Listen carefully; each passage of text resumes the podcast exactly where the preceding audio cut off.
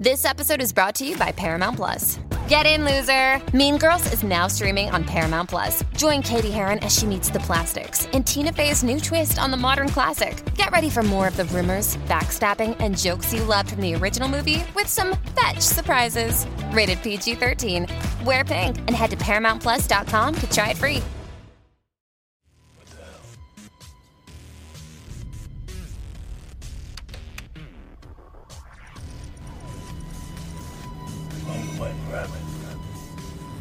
Feeling a bit like Alice. Tumbling down the rabbit hole. Curiosity often leads to trouble. You take the blue pill. The story ends. You wake up in your bed and believe whatever you want to. You take the red pill. You stay in Wonderland. And I show you how deep the rabbit hole goes.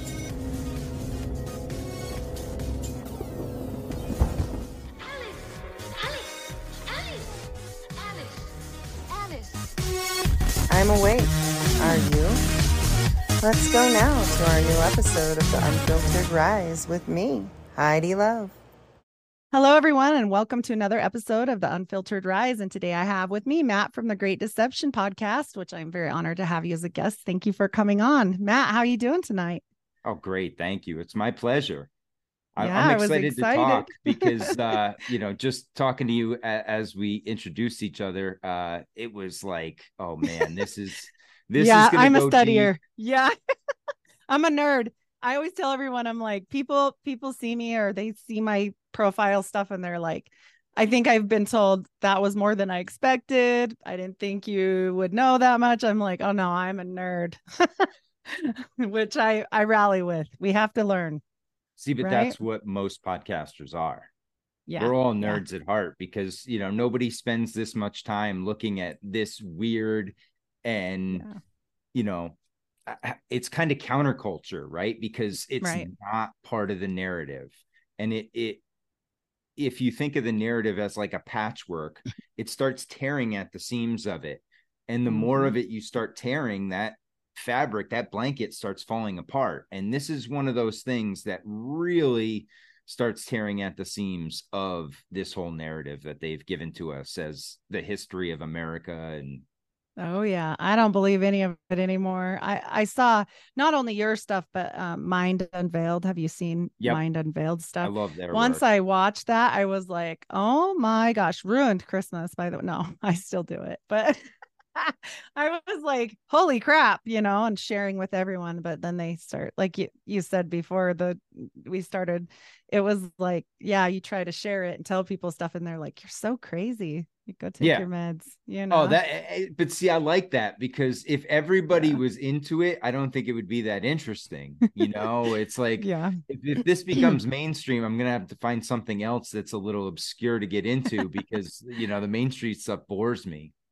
Yeah, I agree. I agree. And well, I just think it's uh, you're always going to have the people that believe and like we talked a little tiny bit about 2020 because you were saying when you got into the game and there's been actual, you know, operations where they have done things to people for mind control where they've taught them something and they've only done it in fear for 30 days and then they tried to reverse it and like the sky is purple we'll just say that and then they they come back later the very person that told you the lie and say no no the sky is blue don't worry it's blue and they will never change no matter if you show them no matter if you prove it no matter if you are the person that said it it will never change because it was told to them in fear and Yep. so this is where we're at and and one of the old like I think he's like a 70s, late 60s, 70s artist, Harry Chapin, was like a kind of a folk singer. And one of his songs are called Flowers Are Red. And it's just that point. It's this kid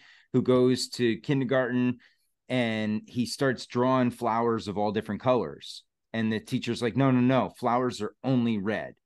And so he gets yelled at. So next day they start drawing flowers again. He starts drawing all these colors. She's like, no, they're red. So after time that goes on, he transfers schools. He goes to the new school and he goes and he starts and she goes, okay, draw the flowers. And he draws them all red. And she's like, well, what about all the different colors? He goes, no, flowers are just red. you know Yeah. and so they basically beat it into him that and it's exactly what you're saying So that true. you know after time and and with kids they're so malleable yes. and and what we're talking about tonight is all about kids and yes. it's and even today you know you look at what's going on in modern times modern politics where's the emphasis right now? It's on the kids whether it's medical injections whether it's medical procedures whether it's pharmaceuticals they want to get them on. There is an attack on children in today's uh you know con- in our country and it's it's bad. Absolutely. Well, and even other countries don't do what we do. Like if you go to other countries, they don't even have the same approved foods we do. They don't have they don't give their kids certain things. They their food, by the way, I've traveled all over, it's better. Their Coke is better. I know you shouldn't drink Coke, but it's better there. Like I, I- I mean, there's certain things that you're gonna do no matter what, but like at least if we could minimize the damage and they're doing it on purpose and Yep. and people joke about it in other countries they're like america poisons their own kids. Like, poisons wow. and traumatizes. Yeah.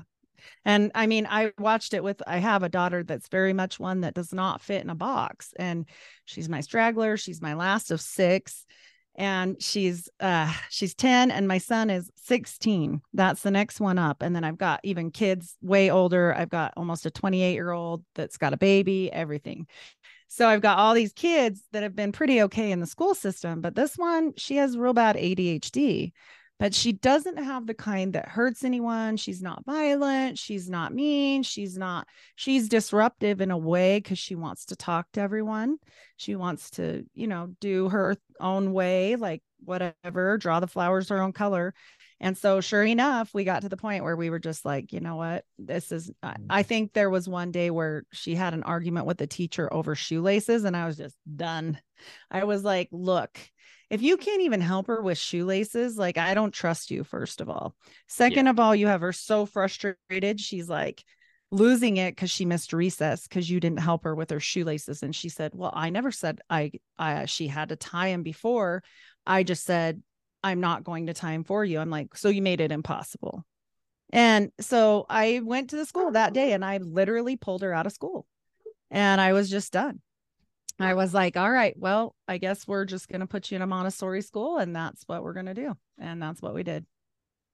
And she's never yeah it's unfortunate. public. Public schools are are bad right now you know and there's no incentive for the teachers to to push harder. Everything's standardized tests and that's how Mm-hmm. they get all their funding so that's what they push towards and that standardized testing is from bill and melinda gates yep. and we know what they love to do to children so oh yeah. you know it's just it's a it's a cycle you know? It really it's and they certainly don't care about uh my kids or impoverished kids or anybody else's kids. Like if people like think that he cares about you, you you've really lost it. Like at some point you have to understand people always say like my mom was a hard one because she grew up in a time where the government was pushed like really a lot of patriotic and this and that and they wouldn't do that. They love us and i'm like they don't love you. You're a mm-hmm. cockroach. You know do you love the cockroach do you think about their families before you kill them in your house? Because you don't. You know that you're no different to them. And she just couldn't she for a long time she couldn't she's there now but she just could not get past that like they why would they do that? You Yeah. know and i'm like mom they they hate you. Like what do you mean? They've they've trained mm. you to to love them you know Yeah. to worship them in a sense to obey. and trust. Trust So- and, Yeah. and and they bring god into it a little bit and my son was one that brought that to me. He said mom you teach me all about god you teach me all about this stuff. And he came home one day he said i got in trouble. And i was like oh lord what'd you do he's a good kid. And i said why? Wh- wh- what happened? And he said I, i'm not doing the pledge of allegiance anymore. There's no way. And i'm like well you have to stand up at least because we have people in our family that were in the military and have died and like served. And he said no no i don't have a problem with any of that.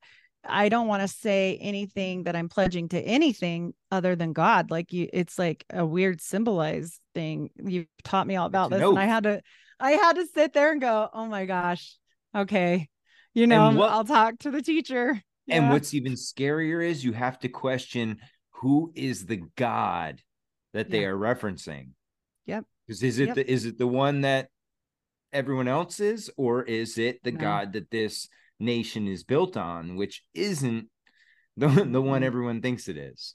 No, it's uh definitely I would say more so gods than God and Yes. there are multiple. And if you do any of your research, if you go into occultism, if you go into mythology, if you go into any kind of other religion other than a Christ centered, now take Christ out of it, any other religion, you're going to have a big surprise because at the end of it all, a lot of times it leads back to these same things we're talking about. And I, I think that, that there were things here that we didn't fully understand. I think there was many tribes of giants, just like Genesis 6 says. I just talked to Ryan Peterson about this last week and we had a good talk about this, but I was already an easy sell because I already knew. And I, I know that if you if you go back to Native Americans, they knew they talked about it openly. The reason why you say how is because they're checking how many fingers are on your your palm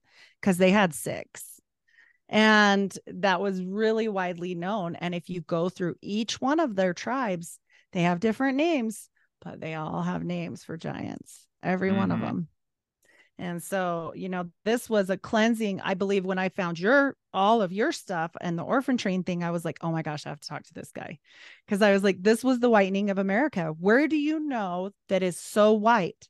We aren't normally white. Like i mean africa like adam and eve all the people it's like browns and mixes of browns and black. Like it's really not if you were white you were just light skinned brown.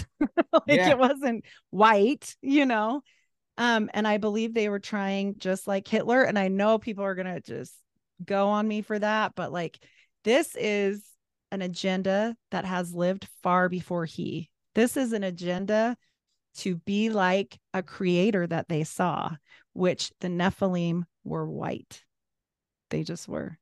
And so Well, and the colonial powers, right? That's who we're we're I mean, I, that's who I look at as kind of the antichrist of this realm right now because you look at the devastation and destruction they've done all over the world and everywhere they went it was conversion or death. mhm. You know, conversion there or death yep yeah, and and the uh, uh, the American genocide is one of the most disturbing ones because It- you look at it and the way it's portrayed, and you know, coming off of Thanksgiving recently, you look at the whole story of you know the the Puritans and the Indians, and that that didn't end well. It didn't happen. Yeah. Well, and it didn't happen the way they said. They didn't sit down and break bread and have corn. No, I mean it's it's and why No. pick that story? Yeah. Right? It's and and so we go back to we'll go back to the 1800s and you're looking at it and this is absolutely what you're talking about. It's the whitening of America. It's Mhm. the you know European Europeanization of it. It's taking the color out of it. Absolutely. And then and who ran that? Who ran that show? The Freemasons did. And they've always been a hundred percent, even if you and this is why I knew with what you were saying was true because Mormonism is just a branch of Freemasonry. Let's be honest, like it is. And so when I went down that rabbit hole and listened to all your stuff, I was like, no, this makes a lot of sense because they would say in Mormonism that they wanted everyone to become more white and delightsome. It's in Mhm. their Book of Mormon. And so, and they were very against like bringing African Americans into the church. They wi- they withheld the priesthood till 1978. They were really racist, and I think there was a reason, and it was more than just like because. It wasn't just because of the times. It it had to do with their ancestry and keeping things pure. I think Yes. they knew certain things. I do. I truly do. You, you know, Yeah, some of these cl- clubs have, you know, big clubs and we're not in them, right? Like I was in that one, but I'm a woman. so anyway. But you watch it and it's just Mhm. like you watch over time and it was it was just a whitening of America and then what's even crazier is to cap it all off they have the great white exposition in Chicago in 1893 and this is like kind of the ribbon cutting ceremony, so to speak, of going from the old world to this new world they want to have. And Mhm. it's it's it all in the timeline of things, it all works to this. And it's exactly Yes. what you said. They are they're whitening and expanding their presence in this what they claim is a new world, but they've you know, there's been people here since time immemorial. A confiscated world. It's a confiscated Yeah, I mean world. it's it's Yeah. and here's the other thing though. I think it's changed hands multiple times. Right. I Mhm. think there were people here before what we see as the Native Americans, right? And I think Oh no, there were. Yeah. Yeah, There were and it's- cities. it's like they we- built we- all this. we just look back one generation, you know, and that's my Mhm. thing with looking at this history. And I have such a hard time believing it because it's such a short time frame when you look at it. And then you get into timeline manipulation, which we won't even talk about tonight. No. Yeah. But I that's a whole nother thing that jumbles this whole thing up. So you can't really tell what's real, what happened when, because it just doesn't add up. No. And and and the fact is is that like with the Mormons, the whole reason why I got into old world stuff too is there's no way they built that Salt Lake temple. There's absolutely no way. That was here. I'm 100% certain that was here. It was part of the mud flood. If you look at old pictures of it, it goes four more stories underground and they proved it. John Levi did a big expose on it when they were redoing it and restructuring it for earthquake safety. Yep. And he went down there and did this big expose and I'm like there's no way. That was that was already there. That was definitely our and not just that building, many buildings.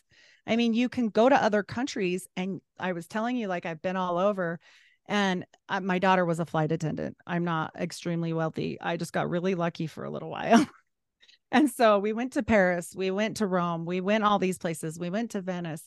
When you go and you step inside some of those places, man, I mean, there were times when I would I would go back after the evening was over and I was just done. I was wiped. Like it's a weird feeling. It's a weird place to be. Well, it's energetic.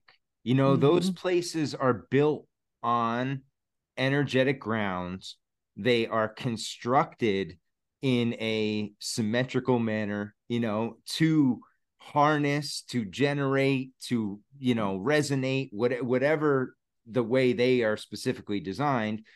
It's an energy, you know, it, it it's like a pyramid is the way I look at it. That's what the, the a lot of these cathedrals and old buildings are. I mean, you look at it, they're just giant resonators. Absolutely. And I think that they knew that and they harnessed it. I think that they definitely, with all of the coils and different things that they used to put on top of buildings, and I definitely think they had way more air travel, the whole vanilla sky thing. I'm like, nope, this is definitely, there is something up with this stuff. I mean, Well, and you you look down to the materials, right? Even the materials they built with, the red bricks, the uh granite, which has a lot of quartz in it, which is Mhm. very conductive. They're conductive materials, and it's been proven that they can harness electricity. And then you look at them, like you said, the spires that go up to the sky. Well, from those spires, you also usually had a copper wire or copper rod that went into the grounds. And so anyone that knows anything about uh, electroculture, which is you know using the Earth's energy to grow vegetation, you take a little bit of copper, you you wrap it and bury a little in the soil, have a little bit coming out above the ground. It will yield you a better growth in your plants because it is harnessing. There's a natural energy, and I was listening today uh to the Wicked Planet podcast. Ron from New England is- Ron, yeah. just had a new one out and they're talking about Hawaii. And the guy that he has on was talking about the voltage between the ground and the sky and the amount of voltage. I can't remember offhand, but it's significant. All you Mhm. have to do is find a way to harness it.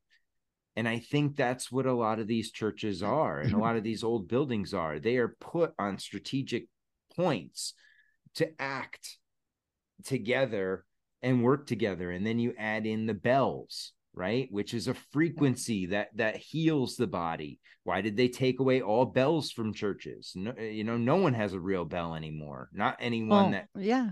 And they added they added the pews later. You used to go there and lay down. yes. And so, yeah, people don't understand.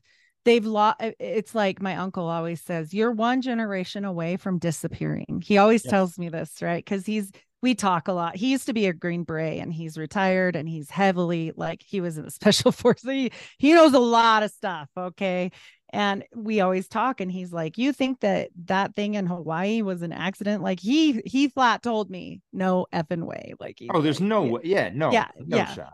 yeah he's like there are things in this world that i mean he's not going to break it down but he he'll give me a head nod you know and uh, he tells me all the time he's like no we've we've had this kind of stuff forever. This isn't a new thing that No. we've had this for years. Yeah. And people don't think it's real. And and meanwhile we're on bluetooth in my ear. Why does it work? I don't know. And Yeah. we're talking and you're clear across the country from me. And how does that work? I don't know and nobody cares to really care either as long as they're No. playing their video games and ordering pizza it's fine and we are I- I, magicians, order by the pizza. way. Yeah. You know, because these are all this is all magic. That how mm-hmm. we do this. It's all crystal. It's all using crystals. And people are like, "Oh no, no, no! This I don't do that." Yes, you do. Anyone that talks on a phone where you look at someone else, you are using crystals. that is a liquid crystal display and this knowledge came from John Dee it's Enochian magic a hundred Yes. percent Absolutely, one And- and it one hundred percent. again, it, I mean, you can go either way with it. You can go down any rabbit hole you want with this stuff. It all comes back and it's all connected. And anybody that tells you Mhm. differently, like, how could it be? Well, it's connected, but it's compartmentalized, right? Right. And that's what they did.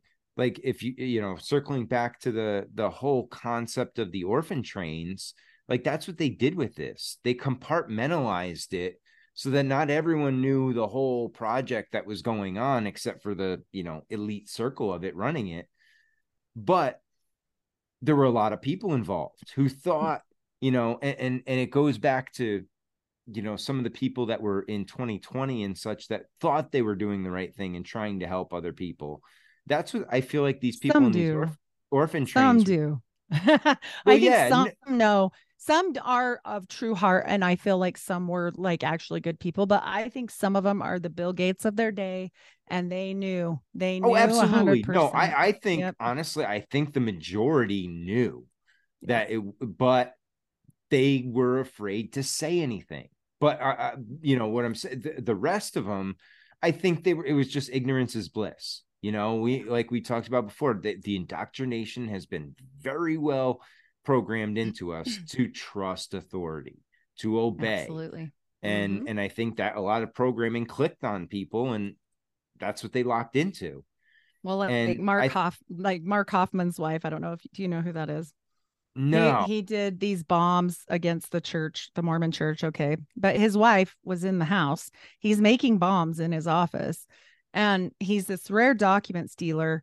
And she never once stepped in the office. And they said to her, Well, didn't you want to go in there? Like she said, Oh, he told me not to.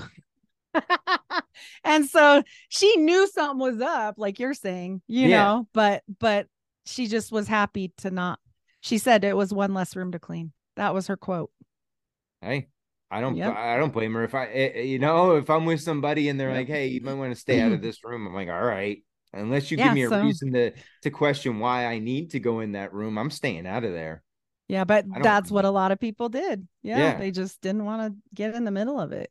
You know. and and that's what they did in the in you know because what they started doing with all of a sudden boom out of nowhere there's all these kids you know so what do they start doing they start building these orphanages well who runs the orphanages a lot of the times it's the um uh what's their name The Odd Fellows were a lot of them. I, yes. The- i was going to say the funny hat guys the odd fellows Yeah. um and who who works in conjunction with them is usually the freemasons so Mhm. these two groups uh, oddfellows usually ended up running the asylums orphanages whatever you want to call them for these kids and so they're all over the east coast now Mm. mind you that's where the heavy presence of the population is and at this time what else is going on they're trying to get this push west right but there's natives in the way there's uh not easy routes of travel that we're told of at that time. So there's a lot of factors why you just can't, you know, roll it out that way. So what they're doing is they're gradually gaining ground and pushing and holding territory. Gee. Well, and who's unassuming? A child is very a very unassuming thing.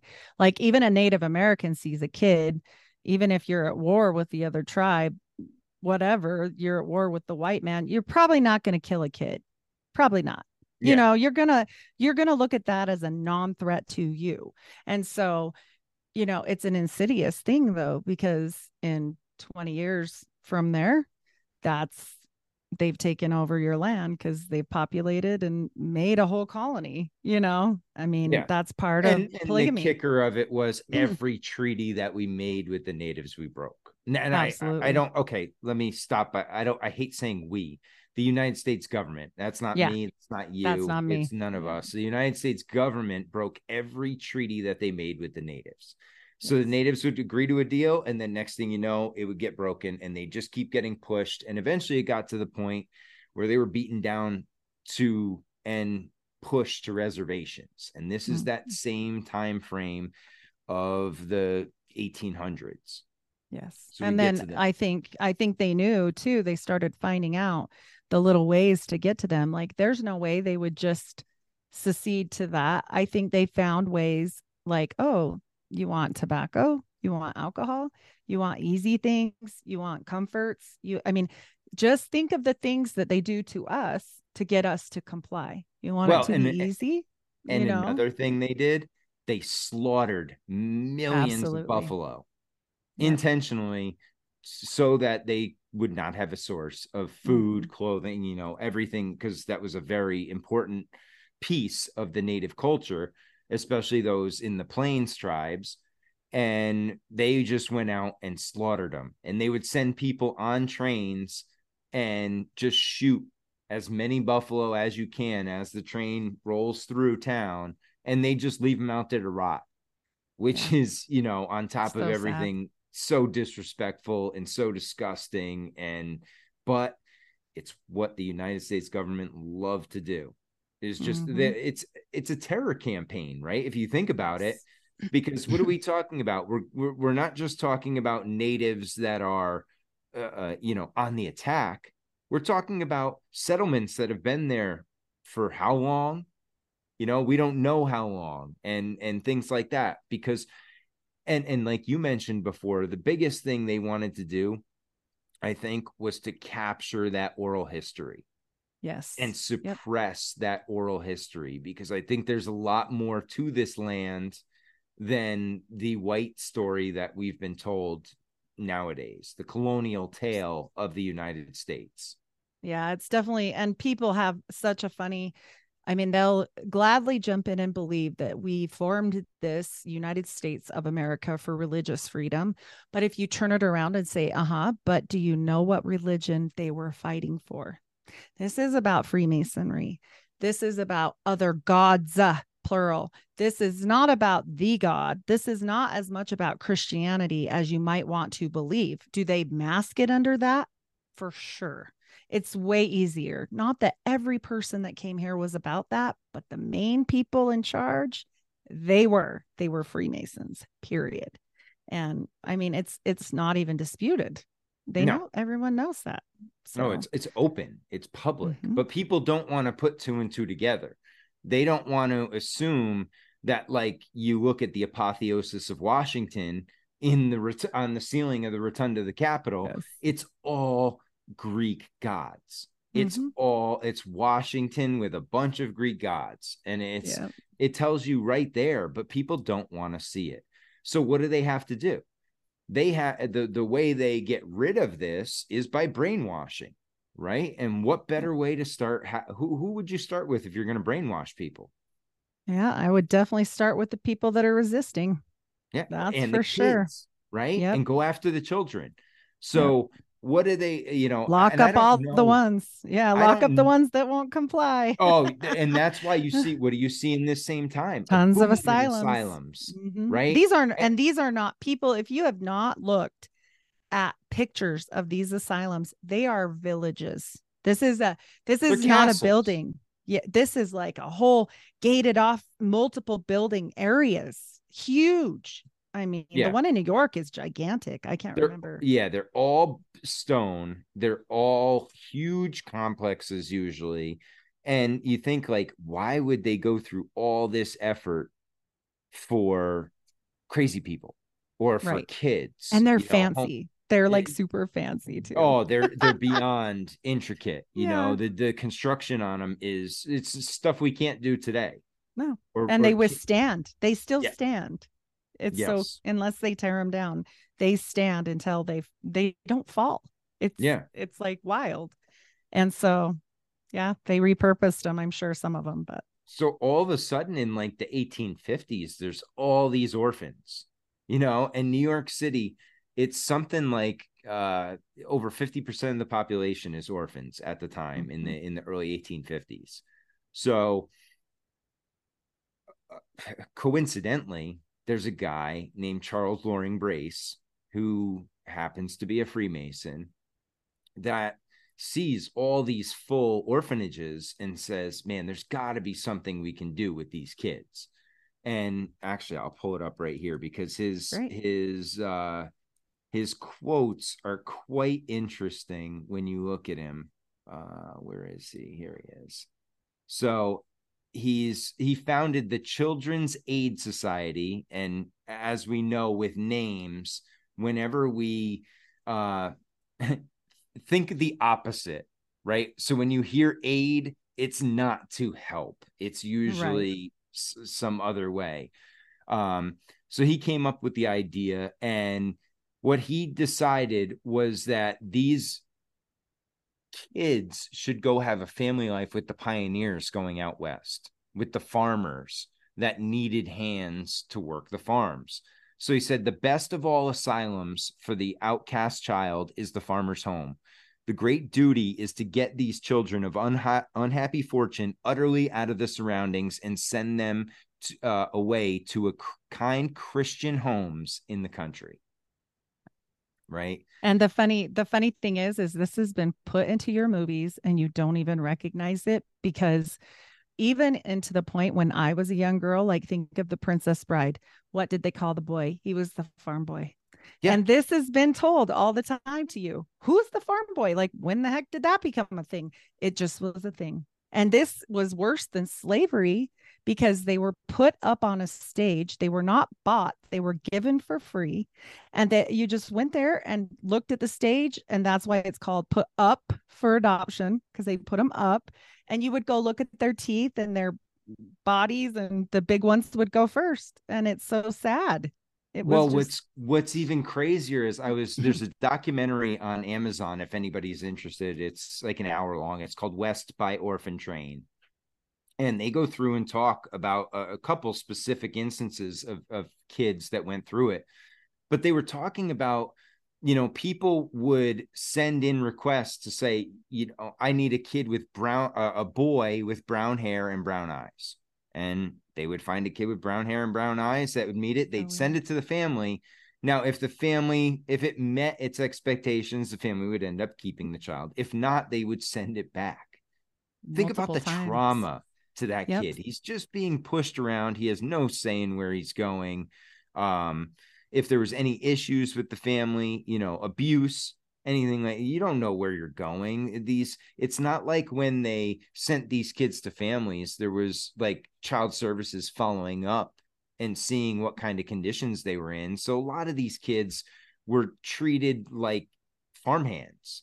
You know, Yeah. they were and they, were said no- like well a couple on pbs there's some really old docs on pbs that they actually interviewed some of these kids and they said yeah i went to three or four homes before i finally was old enough to emancipate and get married and a lot of these stories were the same and one girl did have a good home she had a really good family and she said i went to go try to find out any information on my real parents because unlike most people back then you didn't ask about adoption you didn't talk about adoption. If you were lucky enough to be adopted you were their kid and that was all and that was what you got. You didn't hear about you know your mother this or your father that or whatever And so she went back because her dad did, he was more open and said, Oh, we blessed you here.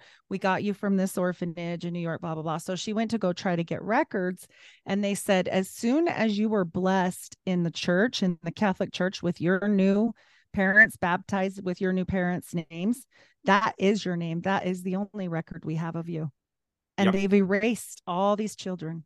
Yes, they I gave mean- them all numbers, right? And and it's it's one of those things where I wonder uh m- on multiple fronts that a these kids probably wouldn't have been in the system because they seem like they were kind of fringe to begin with and a lot of them were foreigners. So Mhm. they wouldn't have been in our system anyway, but this is a way now to start tracking and you know, it, it's equivalent of a of slave trade in a sense Yep. you know i Mm. i hate to to make the the comparison but it is it's they're numbering these kids and they're moving them around on trains and they go to whomever there's no and the weird yeah there's and there and the weird part too is no black riders no brown riders not allowed No. that's why we get back to whitening why is america so white? It's one of the few countries that is. It doesn't make any sense when you rewind it you know into back in the world it wasn't this way. And so of course there was an agenda as always. Yeah, and and so how does this mm. tie in on multiple levels? Well, then you take these orphans and they would go on these trains and through. Well, in in another big thing in the late 1800s were these world fairs, which are Mm-hmm. just spectacles where it was basically showing you the world of tomorrow and it what was, was, the world come, of yesterday right? Tartaria. and and so in Chicago, they would bring these kids in and they would indoctrinate them. They would take them through and they would have uh little booklets that they would go through and they would have to write things down and it was an indoctrination camp. They would go through and then they would put them on the train, move them along. So they And were the yeah, brainwashing they- these kids to learn the new narrative and then moving them along. And then the sad thing is, is it goes right back to the Nazi regime type thing is the brown shirts became the good orphans that were the ones that did it well to teach the next orphans this is how you're going to be because the odd fellows oftentimes became from orphans and so they were the Yep. good ones that were the leaders it was like you think about the games we play like follow the leader I mean, this stuff didn't come out of nowhere. And No. Hitler surely did not invent it. Like, that's not the thing. yeah. No, I mean he didn't invent anything. He just took Mm-mm. other people's ideas and put them together, you know, and that's why it's it, it it's so scary what we we see in this stuff. And like you're saying, it's just one of those things that how do they do this? How do they get away with this? And not only was it American kid, I mean, a, a, a majority of the kids from the United States came from New York. So you ask yourself, why all these orphans? You know, A, there was a lot of them being shipped in from Ireland, a lot of Irish, a lot of Germans coming in from Europe and coming to to um, Ellis Island, and so they're coming through New York. And the other thing that you're you have to ask is, okay, yeah, there's illness at the time, right? There's parents leaving. One of the craziest stories I heard is that if you know, say a, a single mother got sick and was hospitalized, they could they would take the kid and throw him on the orphan train. And he'd My- be like, no, no, my no, my grandpa, mom's just, yeah, no, yeah, my my mom's in the hospital. She'll be right happened. out. I- Yeah. I'm just gonna wait. Nope, boom, sent him, and then that was it. Like you said before, they erase the memories of the past, disconnect you from your name, whatever you your past life, and now you're going to do this. And how do you even get back? You know, if you Yeah. are lucky, like my great grandpa was an orphan, and it was because his mother got sick and all of a sudden they took him to an orphanage. I mean, she wasn't even dead yet. They went they went and got him when she was dying so he could see her one last time. And he said, Wait a minute, my dad is still alive. And the I don't even know what happened with the dad, but finally somebody came, one of his family members got him got him out. When, luckily, he had an uncle or someone that re- was loved him enough to go get him, or else he would have had the same. You know, Yeah. it, it was it was Well, bad. and that's what you hear. They say, you know, in in the the West by Orphan Train documentary, they say up to two million people are um relatives of the orphan train. I think that number is much higher. Yeah, you know, I think maybe two million alive are direct descendants, but I, I think so many m- more people when you start going back and looking at your family history, you when you get there's so many families when they get to that mid 1800s, it just becomes a big blur. drops off unless you have family that came from other places and Yes. you stayed together like the mormon pioneers i'm a, a mormon pioneer heritage they stayed together so like mine goes way back to france and stuff like and um, ireland scotland stuff. But uh, other people's eh, like the branches in our family history because they're really big on family history they they were just gone after 18 something. And and we're like wait what happened to that uncle? You know or Yep. what was going on with this person? And not only these people and i i want to stress to people these children during a very short amount of time what they will admit to admit okay admitted and and probably they weren't even taking that good of care to count. A quarter million. That isn't like we're not talking about a few thousand kids here. That is a lot of kids when you have a tiny population.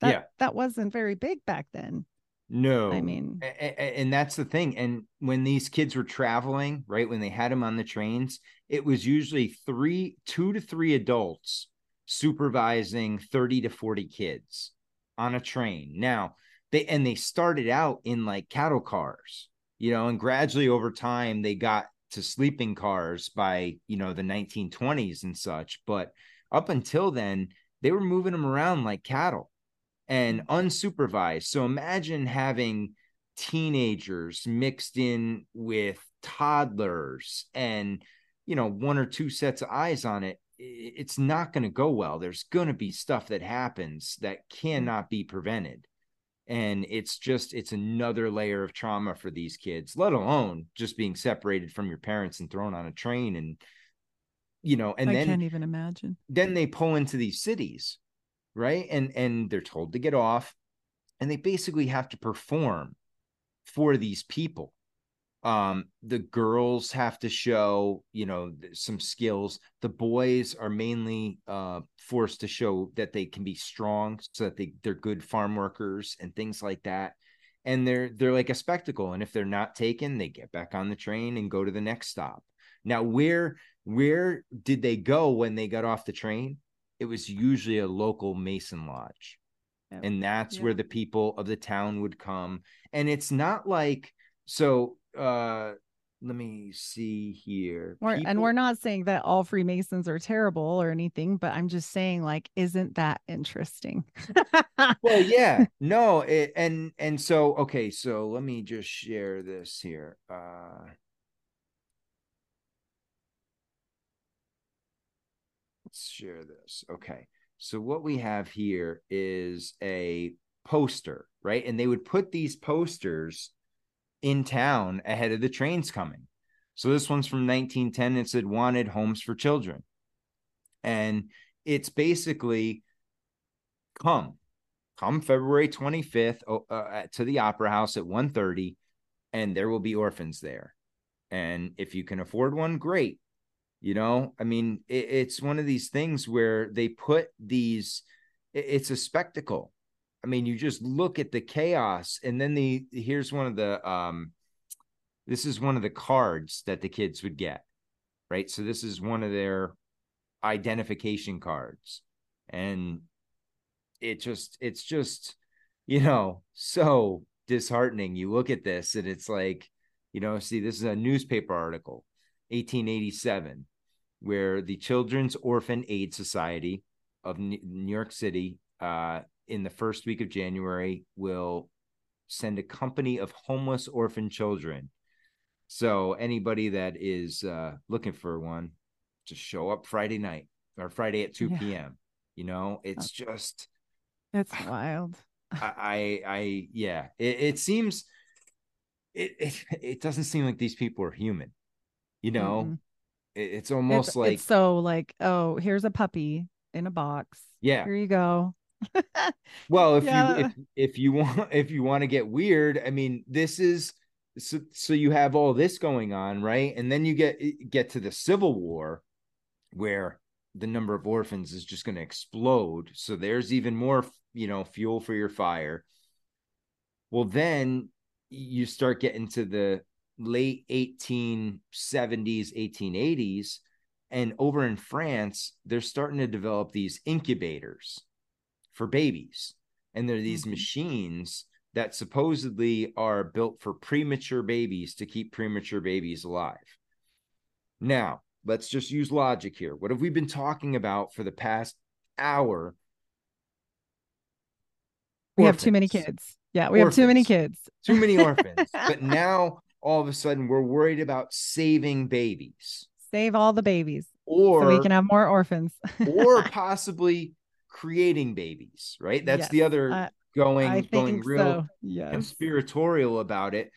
But what we're but what we're looking at is these incubators. So what are these incubators? And again, they're these machines, these devices that are created to keep babies alive.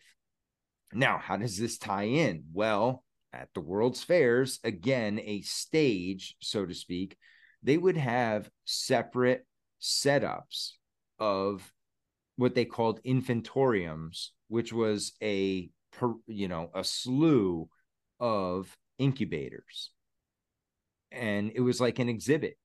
You would Yeah. get a ticket and you would go in and look at babies in incubators, and you could buy the babies if you like the way they look. You could buy one right there at the fair and take it home with you, at, right then and there.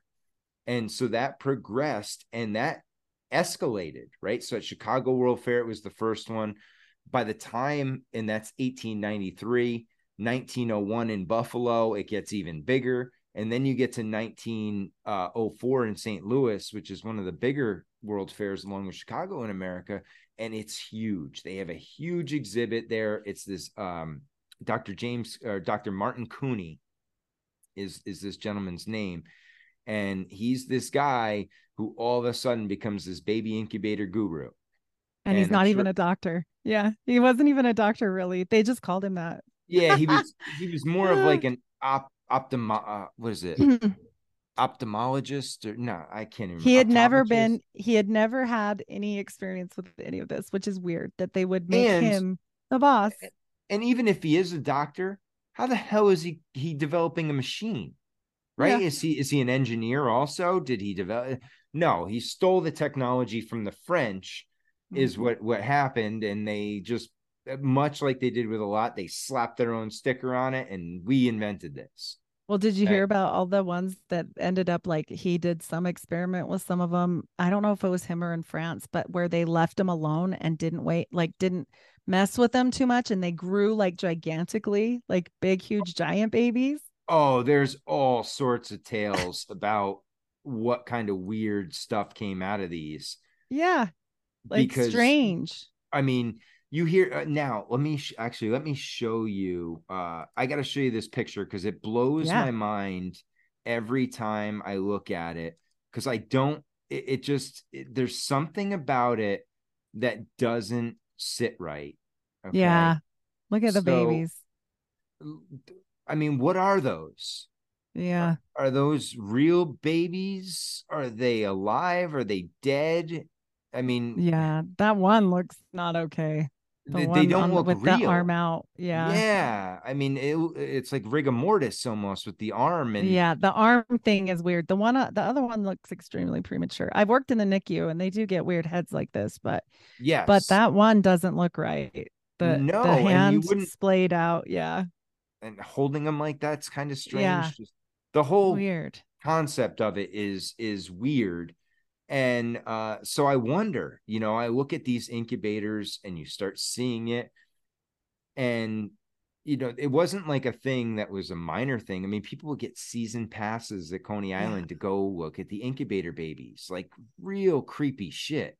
Yeah, that's so. And have you heard of this? Um, little conspiracy. Of course, it's folk tale, but of Karava. Does that sound familiar to you? Karava from India. They No. say that this was the person that invented test tube babies 7,600 years ago. The first one's name was Drona Karya. Drona Karya, like, like Dra- Dr- Draconia. Draconia. Sounds like that. You know what I'm saying? Drona and then Wow. CH like Chimera, like C H A R Y. like hybrid. Yep. And I immediately saw the name and went, wait a minute, because I was looking up information on the Cybele, Astarte, the El Shaddai, Diana with all the breasts, you Yep. know, all these goddesses, because I they said that the in India, they said this this entity, whatever it was, could have hundreds of babies a day.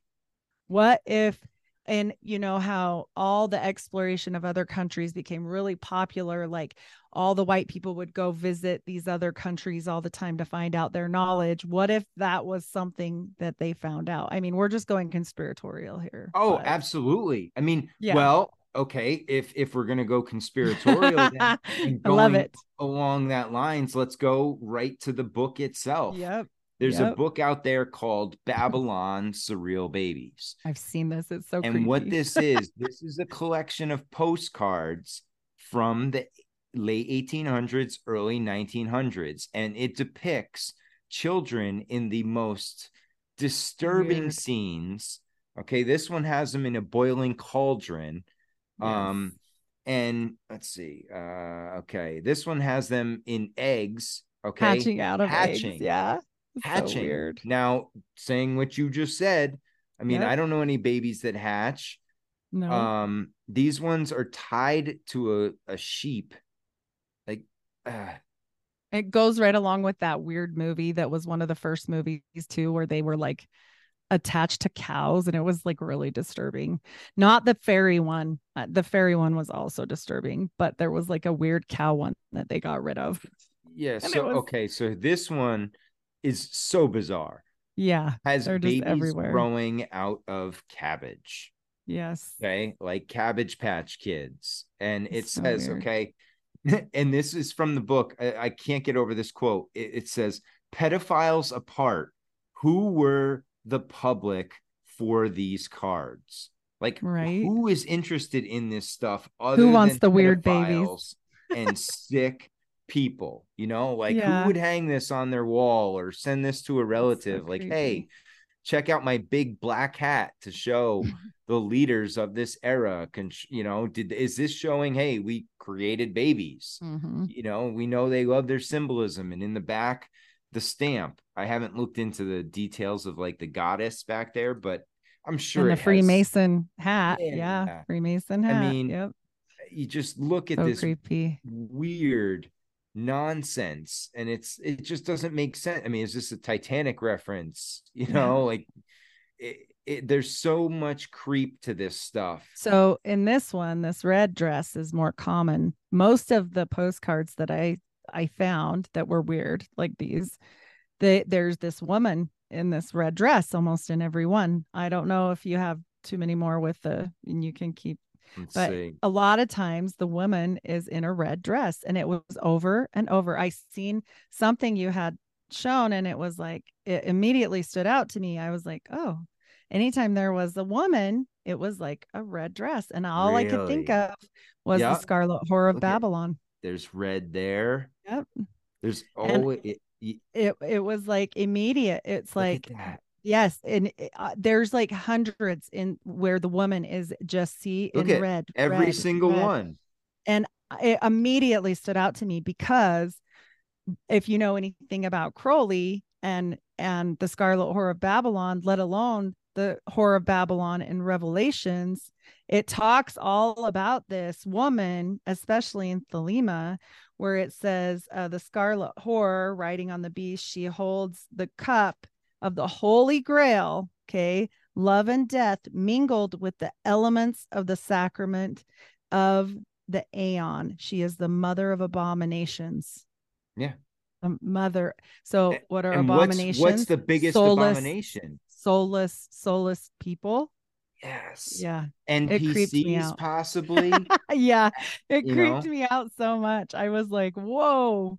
Well, and and and what's amazing is you look at a lot of the pictures from back. Actually, here I got one more I want to show you. This is this is Oh, a great. video from 1896, I think. It's called uh where is she? Oh man. Um see. There's there's this video of called the like the flower lady. Um the oh, Alice. Guy movie. Alice the- Guy, yes. Yes. Okay. So this is from 1896 and man, I, I don't know. Like I I watched this and I was like what is going on? The fail show. Yeah, Yeah. I remember this. Oops. Hold on.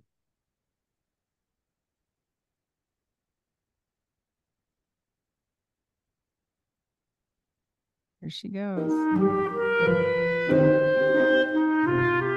And watch how she like picks up the baby. You know, like she doesn't pick them up like they're real. Like, would you pick up a baby by the arm like that? No, just no. One, on one hand. Yeah. It doesn't seem like they they're real. Nobody would do this with a baby. That's so creepy. And that thing over on our right hand side in the middle, it looks like it's dead.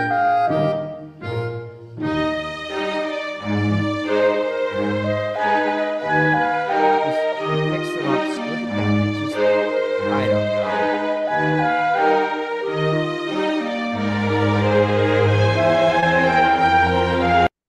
The creep factor just gets to me. Yeah. I, I Well, don't- and she just like flops them on the ground.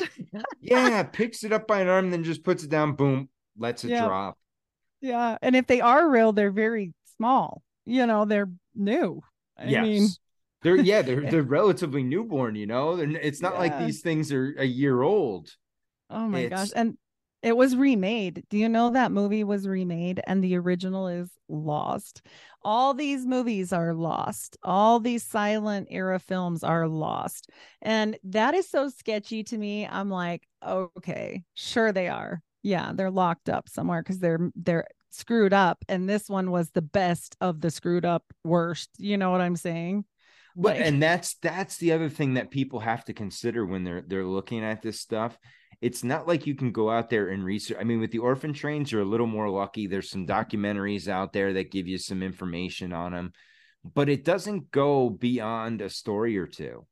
You know, you, you don't understand the magnitude of this. We're talking about a quarter of a million kids, right? In a time when the population isn't 8 billion. we're we're talking uh maybe maybe worldwide couple hundred million at this time. and you know. saving another 9,000 of the preemies. Nine, they say between eight and 9,000. yeah. And I'm like, that's uh that's probably going real low ball, you know, is oh, absolutely. I mean, because they were doing that from the 18, like I said, late 1870s, early 1880s on.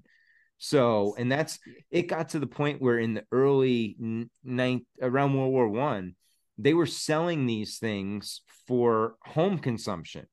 You know, so you could you could buy an incubator and bring it home. Like, why do you need an incubator in your house? I mean, are there that that's my other are there that many premature babies at this time because that doesn't make much sense either is there you know i mean i understand that infant mortality is a lot higher back then but is there that much that, that we're aren't s- making it. Yeah, the Yeah. whole way. It just doesn't it's it's like it. all odd hmm Well, and then like so many of them, okay, you're you're doing this, and you know that there's already this huge problem of okay, we got all these other kids. We can't even we don't even know what to do with all these other kids. yeah Let's keep making the, the more kids stay alive that possibly could be a drain on the system, might have a lot of medical problems, blah, blah, blah, blah. You know, and where the hell are the moms? Like, I'm sorry, but I'm a mom. I'm not going through, I don't care if it's six months or nine months of torture on pregnancy and just giving my baby away. That's not happening. I mean, it, and then do it again and again because there's so many of them. Like, what? What? well and a lot of the tales are like you know it got to a point where they had four and five kids and they couldn't keep up anymore and then they had to get rid of them what mm. like i That's i weird. i mean i i understand des you know desperation brings uh, people to do things but i just don't see how you can give up five kids you know or or have the it in you that all of a sudden now and i, I mean again but if you think at civil war time that a lot of women lost their husbands so you're gonna have a lot of single women and then like we talked about before what did they do to a lot of these women they said they were crazy because i mean you look at the list of things that they could lock you up in an asylum for in the 1800s and it's comical women It's could like get PMS.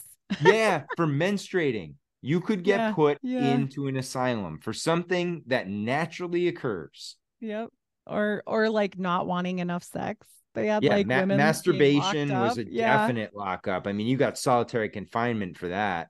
Yeah. Um, so you know, you just go down the list of I mean, it was it was asinine. There was probably about 80 different things on that list and it's it's all you know, it's trauma is what I look at when I look at these kids because uh, someone made a good comparison once and they said, look at Disney films, right? And and if you look at the Disney films, and I think it's like between a 30 or 40 year window, there's there's a hundred Disney films they they sampled, and something like uh 93% of them had traumatic experiences with one of the characters Mhm. and and i think it was it, you know something like 60% had multiple instances of trauma traumatic experiences now these are supposed to be children's films why are we showing children being traumatized in and they these never have parents. They never No. have parents. That's like the other that. i mean you look at disney and it, it's something like uh they have 56 movies with orphans in them i mean or Mhm. you know uh broken families you always see you never rarely do you see a mom a a dad and children in a disney Right. movie it's always single parent or they have no parent and they're going to live with an uncle or a Wicked stranger. stepmothers. Yeah. yeah i mean it's yeah, exactly. it just doesn't make any sense. Like how how are we supposed to buy this? This is you know this is just blatantly telling us okay we got to this point in history. We're writing the story now. Here's how it goes. And And and, I think uh, that's- it's so true. That's so true. and it goes back to what you said before and one of my things is i tell people hey anytime you find an old video download it. Anytime you can get your hands on an old book or a pdf download it to your hard drive save it because things are getting taken down left and right now. I mean the biggest thing is um, one of my biggest sources when i started doing this stuff was archive.org and you could get a lot of old reference books uh, in PDF. And now you, uh, I mean, they've had a few lawsuits against them. So what you can get off there is minuscule compared to what you used to be able to. Wow. So you're gradually seeing, and anybody that's seen Fahrenheit 451, that's kind of what they want to do. And you saw that during COVID. Anything that went against the narrative, they were burning it to the ground. Oh yeah. And they'll continue because they're trying to do another reset. You can feel it. You can see it. If you see what we're talking about here and like especially old world stuff, if you see this for what it really is, when you look and step back from it and the asylums and the repurposed buildings and the people and the news stories, and they all tell the same similar stories, they have all these weird like pamphlets of like, this is how you take care of a baby. Like nobody knew what to do with the baby. Mm. Have you seen those? Yeah. Like oh, they- yeah. Oh, if they cry, they're hungry. Like who the hell doesn't know that? Why why why don't we know that? You know? I well and you look at you look at these people at these fairs and the video that you have of the time and they're walking around like they were placed somewhere where they have no idea where they are no idea what's going on and they're just trying to kind of get their bearings straight they don't it's it's and they really like, are weird about the sun. They're like always covered Yes. and like umbrellas. kind of squinty. Yeah. Yeah. Like hiding from the sun. They're always in these nice suits, but it's like a hundred uh, whatever summer, you know. yeah, they're at the beach, full suit, Yeah. full dresses, you know, just sitting in the sands with an umbrella over So their head. strange. It just it doesn't it doesn't make excuse me sense where you know where all the kids came from, where all these people came from, right? Because there's a lot of adults too that fall into this category. And that's what you know the world fair also served a, a dual purpose. It wasn't just to indoctrinate children. It was to indoctrinate adults. And mm-hmm. it was a lot of these were to show you some of the old worlds and how we were going away from that. And this is what we are going to give you now. This is going to be your new alternative this is where we're taking you and you know this old stuff forget about it Forget about yep, forget it. Because if Yep. you don't, we're gonna lock you in the asylum yeah and you're gonna get beaten until you forget about it, until Yeah. the roses are all red. so if you if you if we go back you know to relate to our times anybody get a shadow ban on on you know instagram or anybody get kicked off of, of twitter or get a strike on youtube well back then you probably would have got locked in an asylum for that that's that's the you know comparison that i would have for that that's how little it took for you to get locked up Absolutely. And I mean, here we are replaying history. And if you don't think that they can't do it, watch what they do to Vegas and how quickly they can take buildings down. mm-hmm. Like, sorry, they can replace the strip every couple years. I live pretty Well, close. and not only that how quickly can they rewrite a narrative or get a false narrative out there early that gets into the people's head and then anyone that goes counter to that now you're crazy or you're Mhm. why why would you do that Why would know, you I think mean, that? Yeah. Why i would get you? that a lot with the stuff that's going on in the middle east because people won't look at it and they're like no no no no this is wrong this is right this is and it's like no no no you it's not as simple as black No. and white right and wrong i'm like there's layers to this stuff and when you start looking at the layers you can make a little bit more educated decision and start seeing that what you're saying makes no sense whatsoever because well, if you and take it uh, anywhere they're they're out- they're on the same side. Yeah, they're on the same side. If you go look up the the um NWO type stuff, the whole situation with New World Order came out clear back when John Dee. John Dee. was one of the first people that came up with New World Order.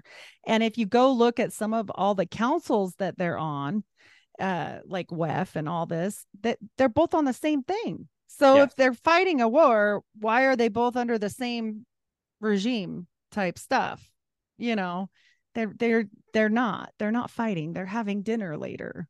This is a joke. Like, yeah This but they send the sacrificial lambs out Oh, there for, for sure. slaughter so that they have their their footage and their pictures to show you how horrible everything is and how they need more of your support and more of your trust and more of your obedience and We're just just ants in a jar. Yep, they're shaking the jar Yeah.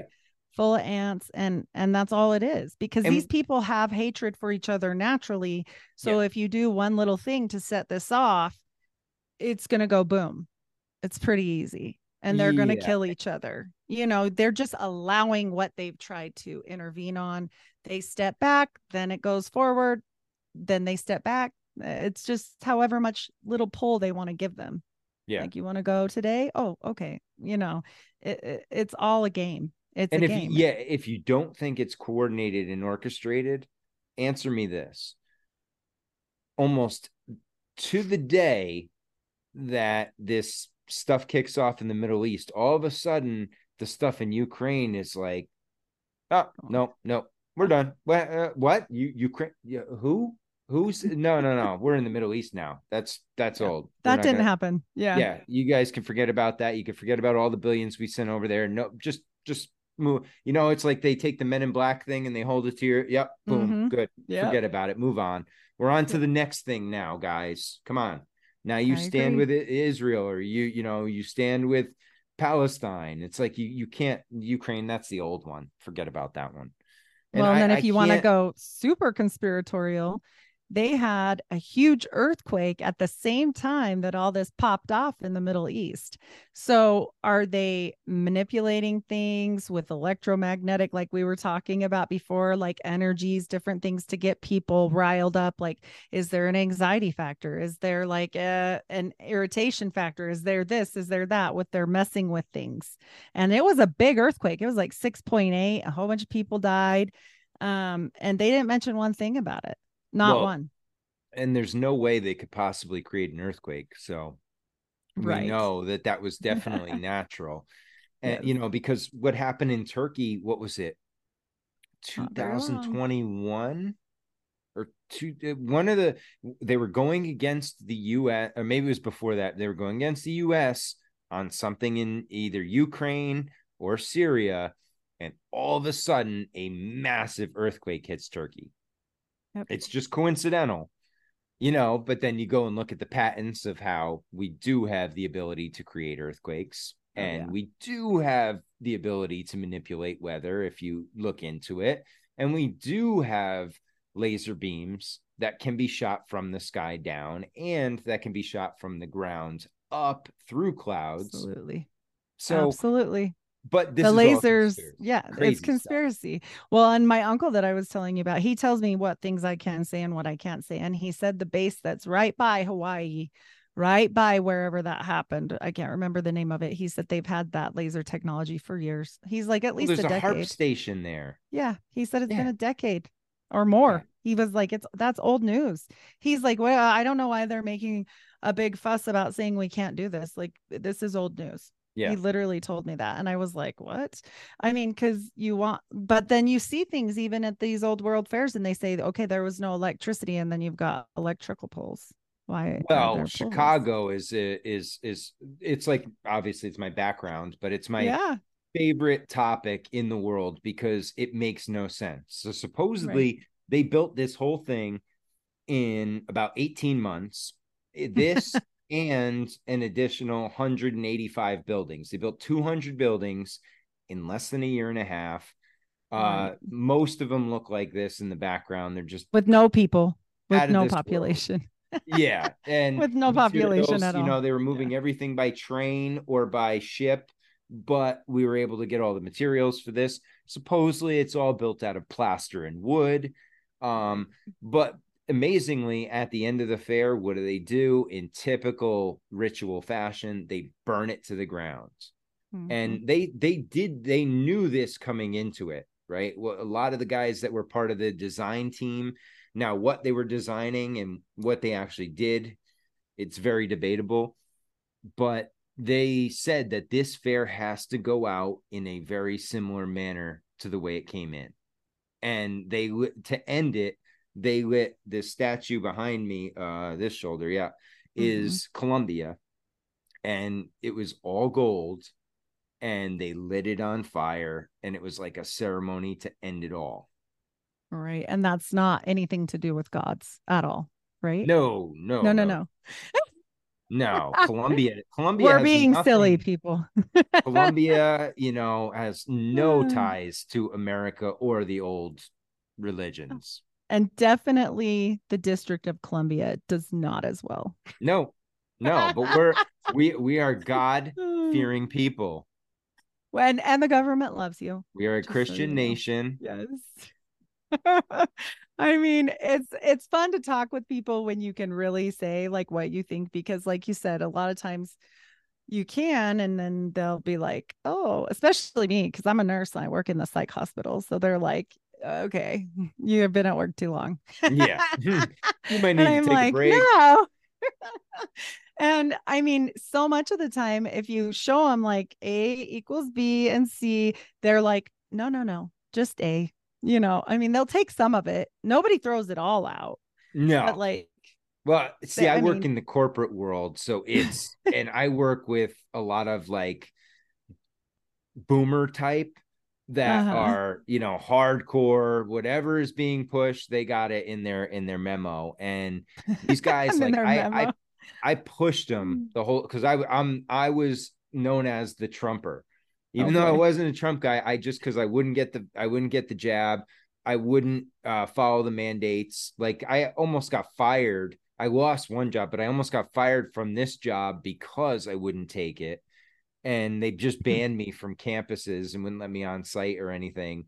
So, uh, but these guys, you know, I slowly started dropping drip, drip, drip about this stuff. And after being the crazy guy, after like two years, I've had three of them finally say, Wow, I really started seeing what you were saying and it wasn't so crazy. I'm like, Well, It's not thank so crazy now, huh? Yeah. And he's like- he's especially like, now. after what happened the last couple of years and seeing what you're saying, you know, because I'm not going to go out there and drop the fake moon landing on these guys. I'm dropping like, you know, elementary things. stuff on Right. them that they can Right. go look up themselves.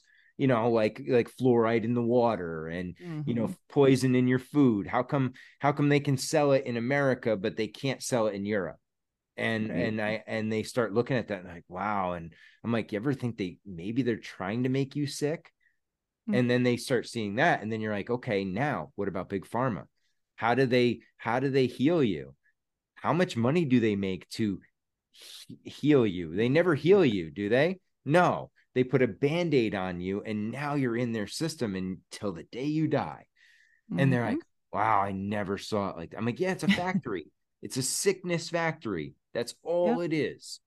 This was created- out- well and and it's all rockefeller you know type structure of everything like you Mhm. go through any of it and it all goes back to these big players Well, what do you you, know. you know? My thing is always I ask people, I go, "Okay, so what did people in the old times do without Mm-hmm. a bottle to go past? They just all died when they got sick. You know, none of these people healed." And I said, "Y- "You know what? The other thing you need to think about: a lot of the diseases we have today, the dis-ease, didn't Mhm. exist back then. It's created. You know, it's it's been thrust upon us. It's been put into us. You know, Yep. whether it's physical or mental, it's part of the game now, and you have to understand that. And then when you see it, you realize. Then trying to get out, you're like, because I see a lot of stuff, but there's only so much you can do about it. You know, in your life without driving yourself crazy too and that's the balance you have to take is listen you know and take as many precautions as you can but if you think you're going to get out unscathed good luck Right. Yep. And- And, you have to balance it all. It's like, yeah, I mean, especially me, because I'm still a nurse. Like, and I still, yeah I mean, I got really sick last year and I definitely needed antibiotics. Why did I get sick? That was the doctor. But long story short, I almost died. I'm grateful that I'm alive and I'm grateful for antibiotics at that time. However, it wouldn't have been how bad it was if he would have just listened to me in the first place. Yeah. I told him I was allergic to glue and the crazy asthma girl, you put the glue in, just a different brand. Great idea.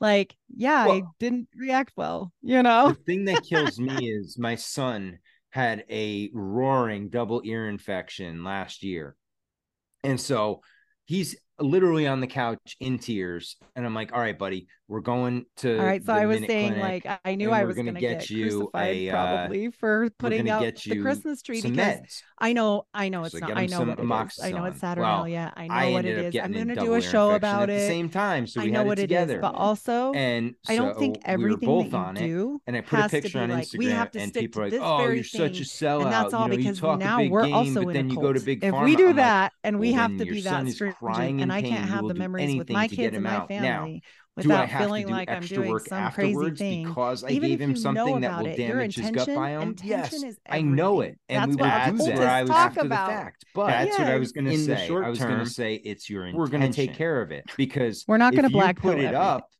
with negative connotations.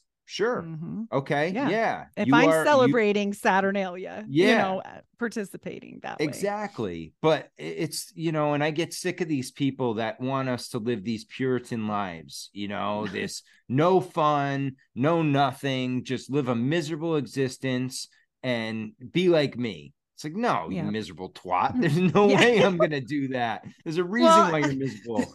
And we know just because you know, like just because you Yeah. know big pharma is bad doesn't mean antibiotics are bad. It means they use it to their advantage. Yes. If it if it like with mine, I had osteomyelitis in my spine. I would have died. I needed a PICC line. Like I wasn't a little sick. I was going to die. And so if I didn't have medical intervention, I wouldn't, I know as a nurse, I would not be here right now because once it crosses that spinal column, you're kind of in deep shit, even with medical intervention, which Yep. is where I was at. But I also know I'm going to go get help. And you, and people say to me, "Oh, you work you work at the psych place with knowing what they do to people." I'm like, "I've also helped a lot of people. Whether or not you want to believe that or not, like the place I work, they do a lot of EMDR therapy, we do ketamine therapy, we do all kinds of stuff that helps people that are combat veterans that have real freaking trauma that you have no idea what that is, you know, and I've watched them come in as not okay and go out as a whole nother person. You know, I'm not talking the old days where they just drugged them and let them go. They're processing. They handle things a lot different now? I wouldn't work at the state hospital where they're just jabbing and slabbing them, you know, like slam them on the ground, pump them full of drugs. I, I'm not a, I, I would not do that. That's against my me, like who I am as a human being. But also, I'm not going to throw out every bit of knowledge I learned, uh, and and just because I work for the medical industry, like I also go to work and smile and pray for people that they have no idea that I do that for them. You know. Yeah. So and it's and go even going back to the christmas thing like i i wasn't in the christmas spirit for two years like right after i got to it's hard once you know it, too. it was yeah it was 2020 i had woken Uh. up you know the whole deal and i was in a shitty little apartment and i'm like you know what buddy i'm like we're, we're not getting a christmas tree this year he's like yeah, that's fine Right.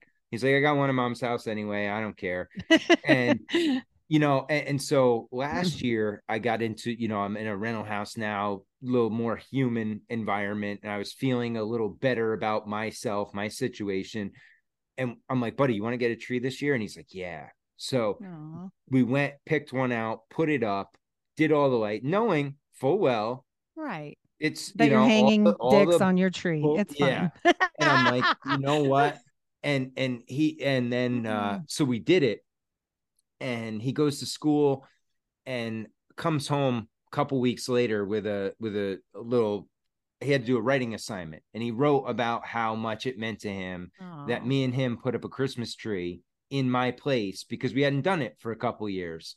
And I was like, wow. And I'm like, okay, anybody that has anything to say negative, I'm I, I screw hate you right yourself, now, yeah. You know, like this why is do the we most- have to yeah why do we okay as you we anybody in this community why do especially you because you're like deception great deception stuff you know like you're revealing things to people like this is the the problem here you know and here we are. Okay so here's the thing. It doesn't matter what we know. It doesn't matter what we show you. It doesn't matter all this studying if we can't be ever happy. Yep. like come on you Still know gotta we still got kids we still got kids you know? I mean i don't want to uh, my son told me he said mom i like your podcast. He's 16 and he said i won't listen to the one on christmas. Because he loves he loves christmas. He is Yep. my kid that like just helps me. He just loves christmas. And he said i know you told me a little bit about it and i don't want any i don't want to know any more than that. And he knows that it's probably not good and i said yeah it's it's a rough one if you don't know. And he's like then i i don't want to know. And i'm Yeah. like that's okay you know? And not you don't have to you know? It's not something that if you don't know it it- it's it's one of those things that you're being ignorant. No it's it it's small does it help scheme your life? right. Yeah. is this changing your world? Like come on are, are we know- saving the world if we don't celebrate christmas That- that's- easter that's we know what getting to. easter is too we Yeah. know you i mean you can't we- even say the c word in public school anymore Yeah, no kidding. and it's, It's- just like, oh, happy holidays, we mean.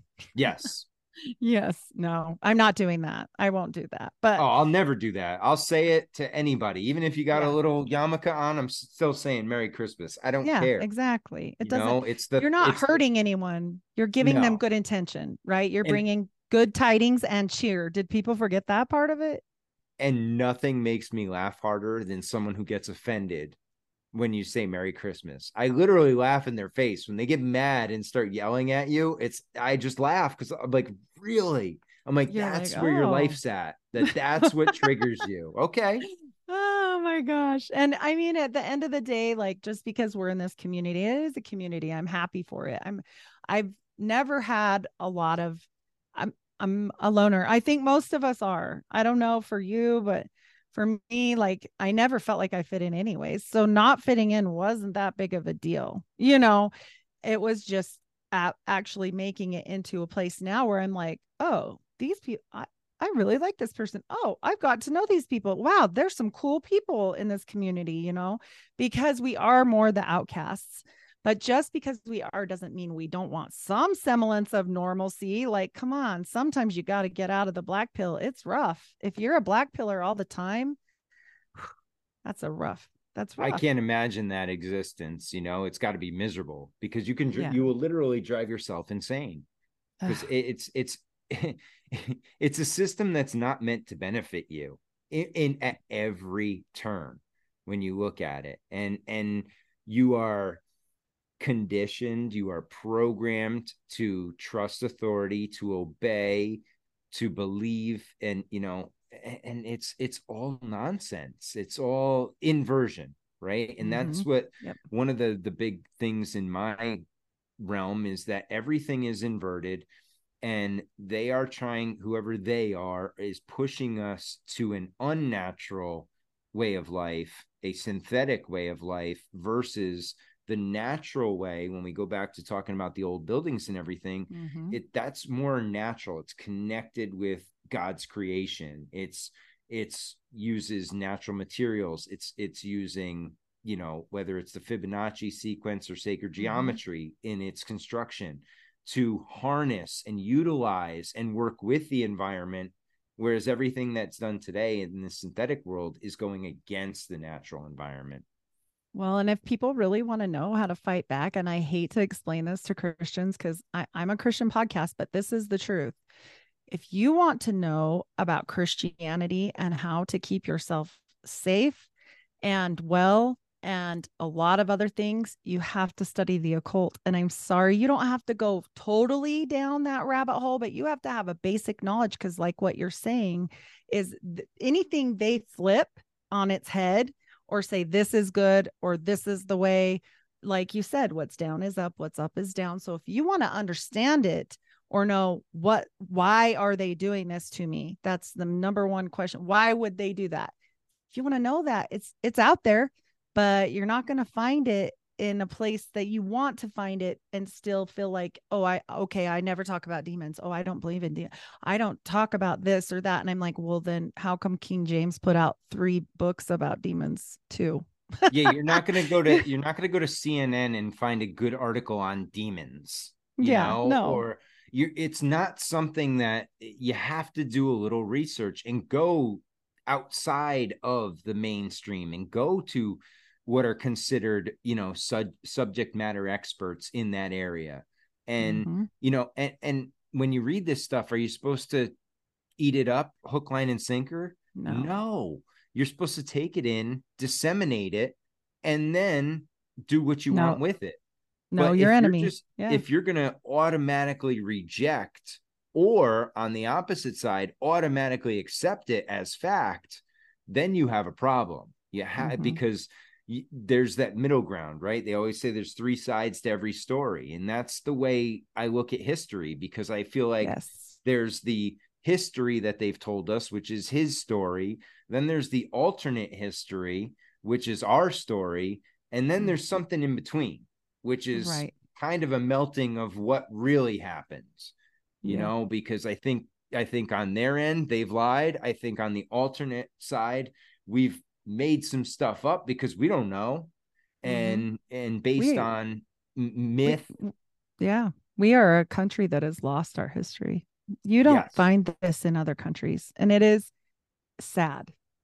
It is actually sad. We are a representative of the orphan trains in America, not just them as orphans. We are orphans because they tore down everything with fire. They've torched everything or they've repurposed it and lied to us. That's how I feel anyway. Well, we're uh, Graham Hancock puts it great. We're a society with amnesia, Mm-hmm. right? We forget everything. And if it's especially now in today's day and age, we're in that, you know, what is it, down to three second attention span, something like that. But if what you're saying is absolutely true, you have go back and Google any of the major old eh, ma- major cities, even around you, and put fire next to it in the Mhm. 1800s or you oh, know, I've old done it. fire and you will see every city every major city has at least one if not two or three major fires Mhm. and and i know that in a lot of these places we're talking about wooden structures but in a lot of these places we're talking about brick and stone structures that burn yeah, that not doesn't necessarily happen. burn when you look at the pictures it looks like they exploded but we're Mhm. told they burnt to the Yes. grounds And then what is left, or what, like I said about, I was going to bring picture of the Salt Lake City temple, but if you look at it and you look at it closely, it was already there. And the things that are, it's built with a moon, with the phases of the moon i- on the underneath in like the actual like platform of one part of it. It's got like all these weird cloud stones, sunstones, weird Masonic stuff. I don't think they're always trying to say, and it's got like the swastika star, all kinds of creepy crap. And they're like, oh no, this is for the Lord. And I'm like, right. Okay. I don't think half of this stuff was here. I think they saw that building, recognized it because they were Masons, and said, we're going to use this, you know and uh, maybe they made some additions and changes. I do think they changed the top of it. It used to look kind of like Solomon's temple and now it looks very cathedral like, which it did have a antenna thing on the top too back in the day, Hmm. but now it doesn't. It has the golden angel Moroni up there, which it the whole story with Joseph it very very much mimics that of John Dee. I, I Yeah. I'm you know, and same with uh, a lot same thing with Thelema and the book of the law. Like everybody thinks only they only ever remember Lam, but there was another. Aiwass came first. And so with occult studying, I found all this stuff. And it, it's not something like literally preparing for this. And I knew I was going to talk about the Scarlet Woman and talked about a lot of things. So I wanted to really brush up again. And after about four hours at work the other night, I was like, my brain is going to explode because I'm listening to this really creepy crap, you know. And my friend goes, Why are you doing that? And I'm like, Because you need, you do need knowledge. It- but I don't say this lightly. Like, I'm not saying every person, if you're terrified of certain things or you're not religiously, not religious, that's a bad word because I don't go to church. Um, it's more spiritual yeah, spiritual yeah if you're not prepared to be a warrior, don't be a warrior. Some people aren't. Some people don't go to battle. Some people make dinner, okay, for the Well, soldiers. and the problem with It's all that is important. y- yeah. the problem with that is if you go in with a low vibration or any trepidation or fear you are opening yourself up especially when you're doing occult studies to you know who knows what and that's Oh, my yeah. my thing is that the way when you look into this stuff and when you research it and it's not something to be played with because No. I, everything it feels like in this realm is a spell right and it, every from it from That's why they quit teaching uh, writing in school. yes You know that. Yeah. It's Oh, true. yeah. They're, they're again, and and what does that do? Again, it's a dumbing down of society. Mhm. And Yep. it's funny you say that because I was listening to um the old what is it Eisenhower speech where he gives the the it, it, his farewell address and he's talking about the military industrial complex and you listen to it and the way he's talking to the people he is talking to a much more educated populace than what we if he tried to talk like that today so many people would not even understand what he they'd No. have their their Siri ups. Hey Siri, translate this for me. Right. Right. Because they he can't understand what he's talking about. And they they have dumbed us down to a point where the spells are so simplistic and the programming is so you know funneled into this one area that if you don't open your eyes to it, you are just stuck in it. Mm-hmm. And also, I do want to make clear when I study these things, I don't ever buy the books, except I have some books on John Dee, but I will not buy Crowley's books. I will read them online, but I will not buy them in my house because I'm not having that here. this I, is my home. Yeah. I, I, did that. I I it's funny you say that. I it's bought hard. A I bought a Freemason book like an expensive one. It was one of the mm. rare ones. I I was eh, like on an auction or somewhere, and as soon as I bought it, three things went wrong. I sold that. Son- I, I got it out of that. I kept it in the garage yep. and then I sold it. And I'm like, this thing has bad juju to it. I never even read mm-hmm. the thing. I never even got yep. to open it. But I was like, I got to get rid of this thing. I don't know what it is, but as soon as I brought that book into the house, it was chaos. Well, and so many of these people nowadays, like you were saying, like it's not just dumbing down, like they send the public school system was really a way for them to control everything that we know. Meanwhile, where do their kids go? They send their children away to magical schools, to completely different schools than what we have. I mean, next level. If you watch Harry Potter, like it's literally showing you oh and this is what the people do and they send their kids away to go learn about all this magical you know schooling stuff in another place like that that that's literally the, these schools are not and people always say well then how do you find out about those schools? And i just looked at the last lady i did one with and i said you don't. You're not in the bloodline. You're never going to know. you are invite yeah. only. It's you're not going to find that out. club. Yeah you're not going to be you you might get to it and know where it's located you know but that's I, I hate to break it to you they're not advertising on your podcast mm either you know no, they're not like no. looking for new enrollees it's no. it's very invite only yeah mm-hmm. i mean and that's people don't understand the concept of like bilderberg even yep. or these yep. these big groups like that that how could that be well, you don't understand. You are comparing it to your experience, life experience. You don't understand right. the darkness and the demons that are out there, the the power hungry people that run this world. You know, they they they're different creatures than us. The reason why it's called mystery schools there you go mystery they're yeah. not going to just come at you plus like you said even if they did let's pretend in a better whatever world they want to give us all the knowledge okay? Which they'll never do. How many people would understand it? Number one. Number two how many people would give a shit? Like really? Yeah. a handful of us? I mean like how many people study anymore? Like i'm constantly studying now. I'm constantly reading. I'm constantly delving into tons of things not just occult stuff either just whatever. And i want to learn. How many people care about that anymore it's worrisome. Most people don't have time for it, and and yeah. it's set up that way, right? That's not something that was done by accident. It was planned. It start, you know, it started when they started bringing the mother into the women into the workforce. So now the children becomes dependent on the system. Now the child is away from the family more than it's with the family, and mm, you've now now you've created more workers right? And mm-hmm. it's it's this whole system. Now both parents are working. They come home.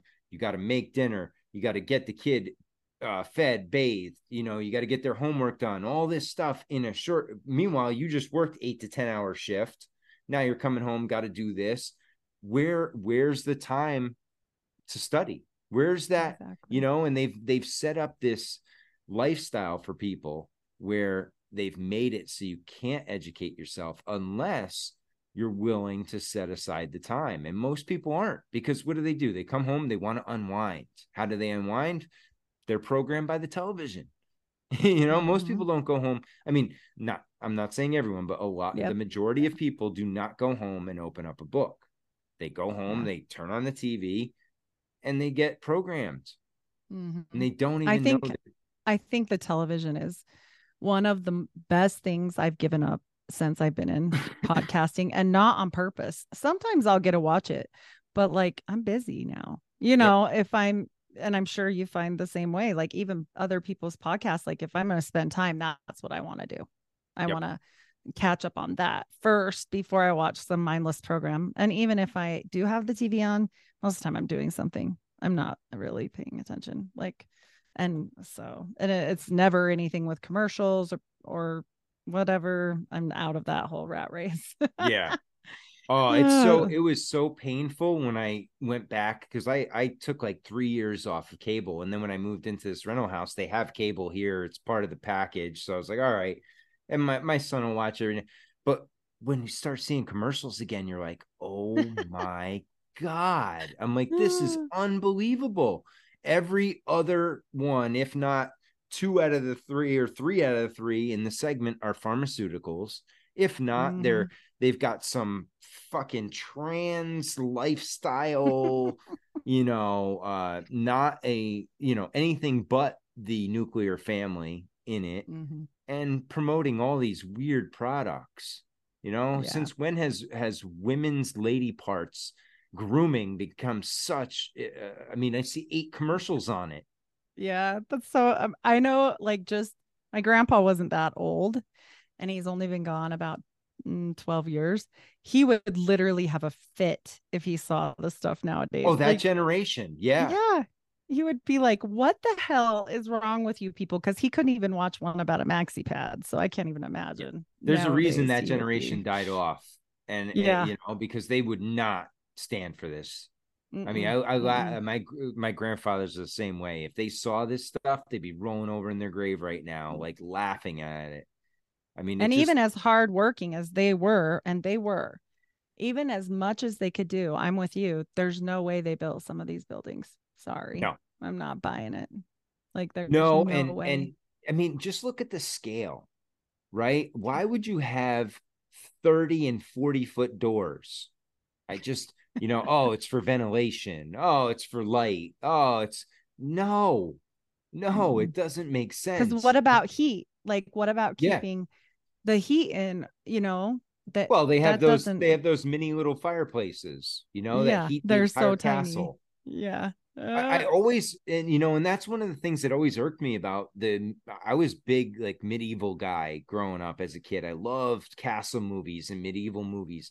And I always wondered that. I'm like, how do they keep these castles warm with just that one little fireplace? I mean, these Tiny. ceilings are 15, Huge. 20 feet high you know in in just a regular room let alone going into like a dining hall where they're like 30 yeah. feet high yeah and exactly. you only have and one fireplace it's freezing yeah, yeah, it's freezing and you're by most of the time you're by a river or some water area which makes it even more cold and yep. so i don't think so like i've been to versailles and there's no way uh, and and a little fyi to people originally not one bathroom, not one.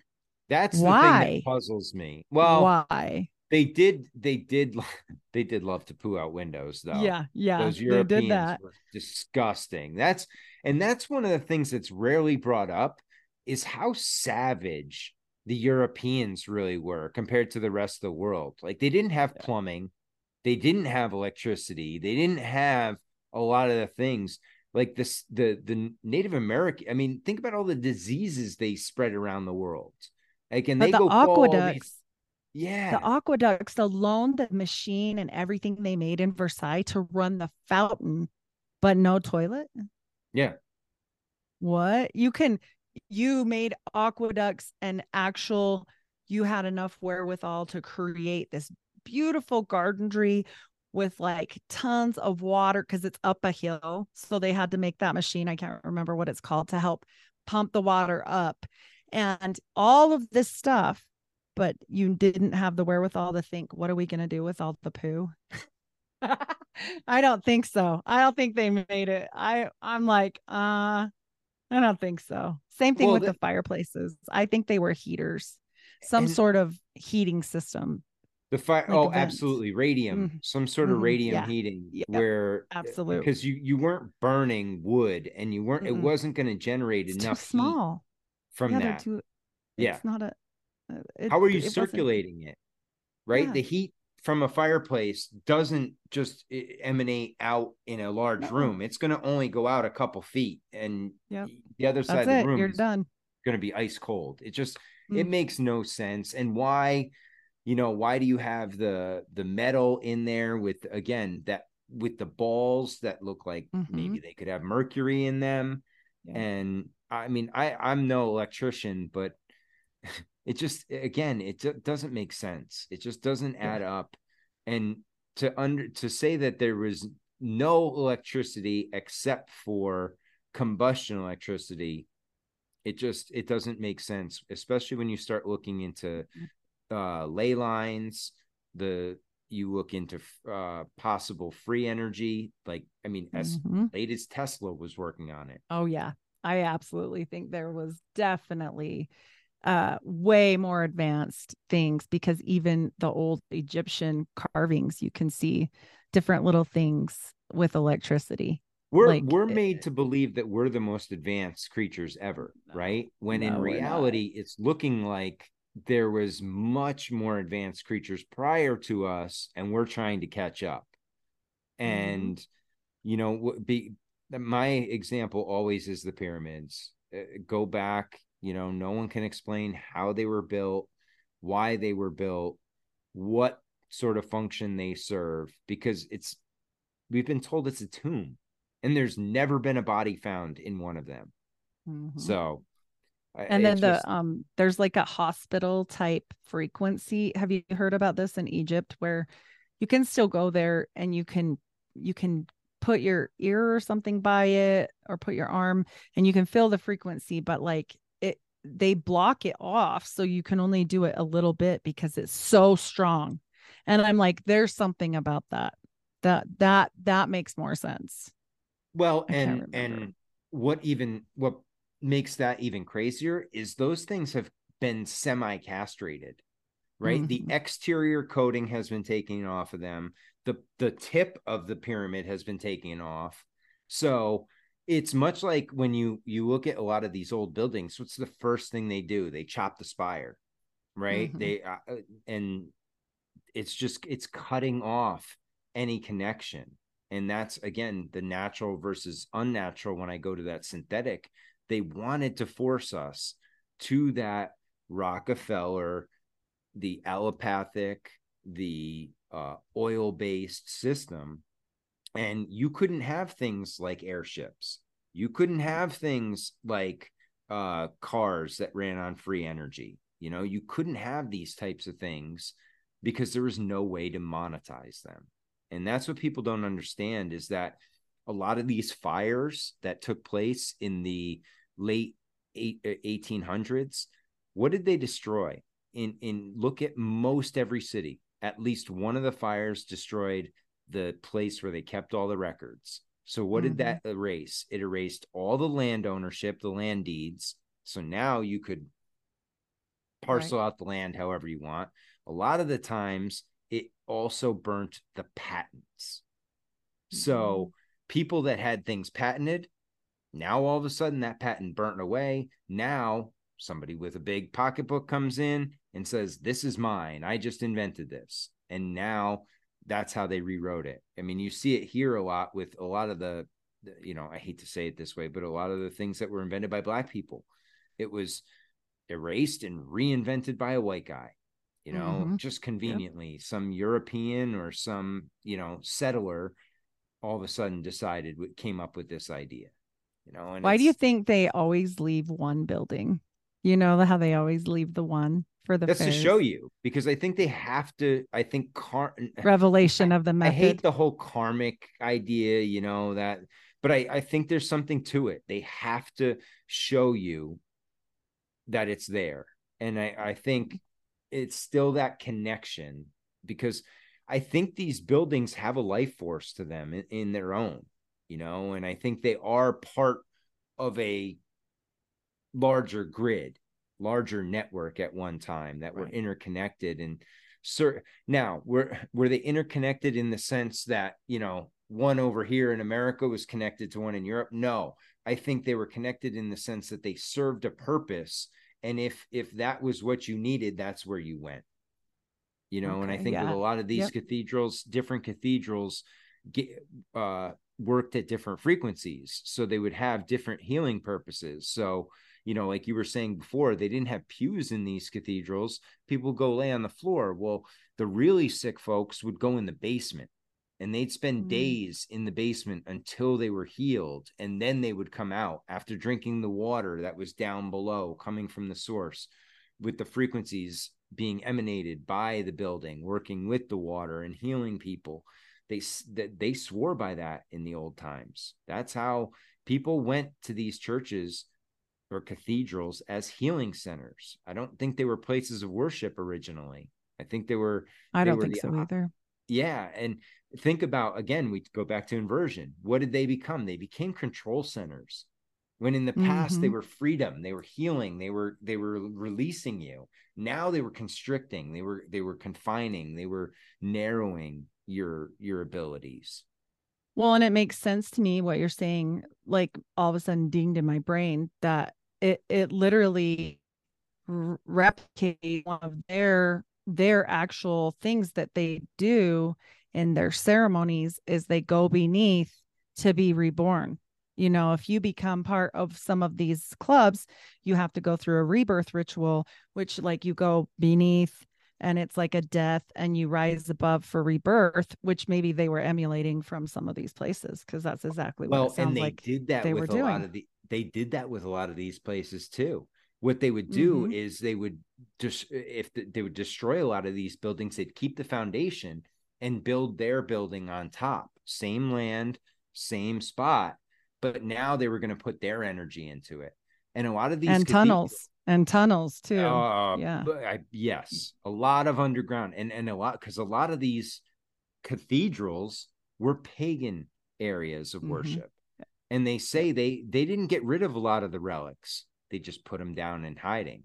So they kept mm-hmm. all of this old pagan stuff and just put the new dressing on top. And a lot of the old worship didn't go away either. The and, one story I was telling you about Rome, that temple of Minerva was underneath the Catholic Church.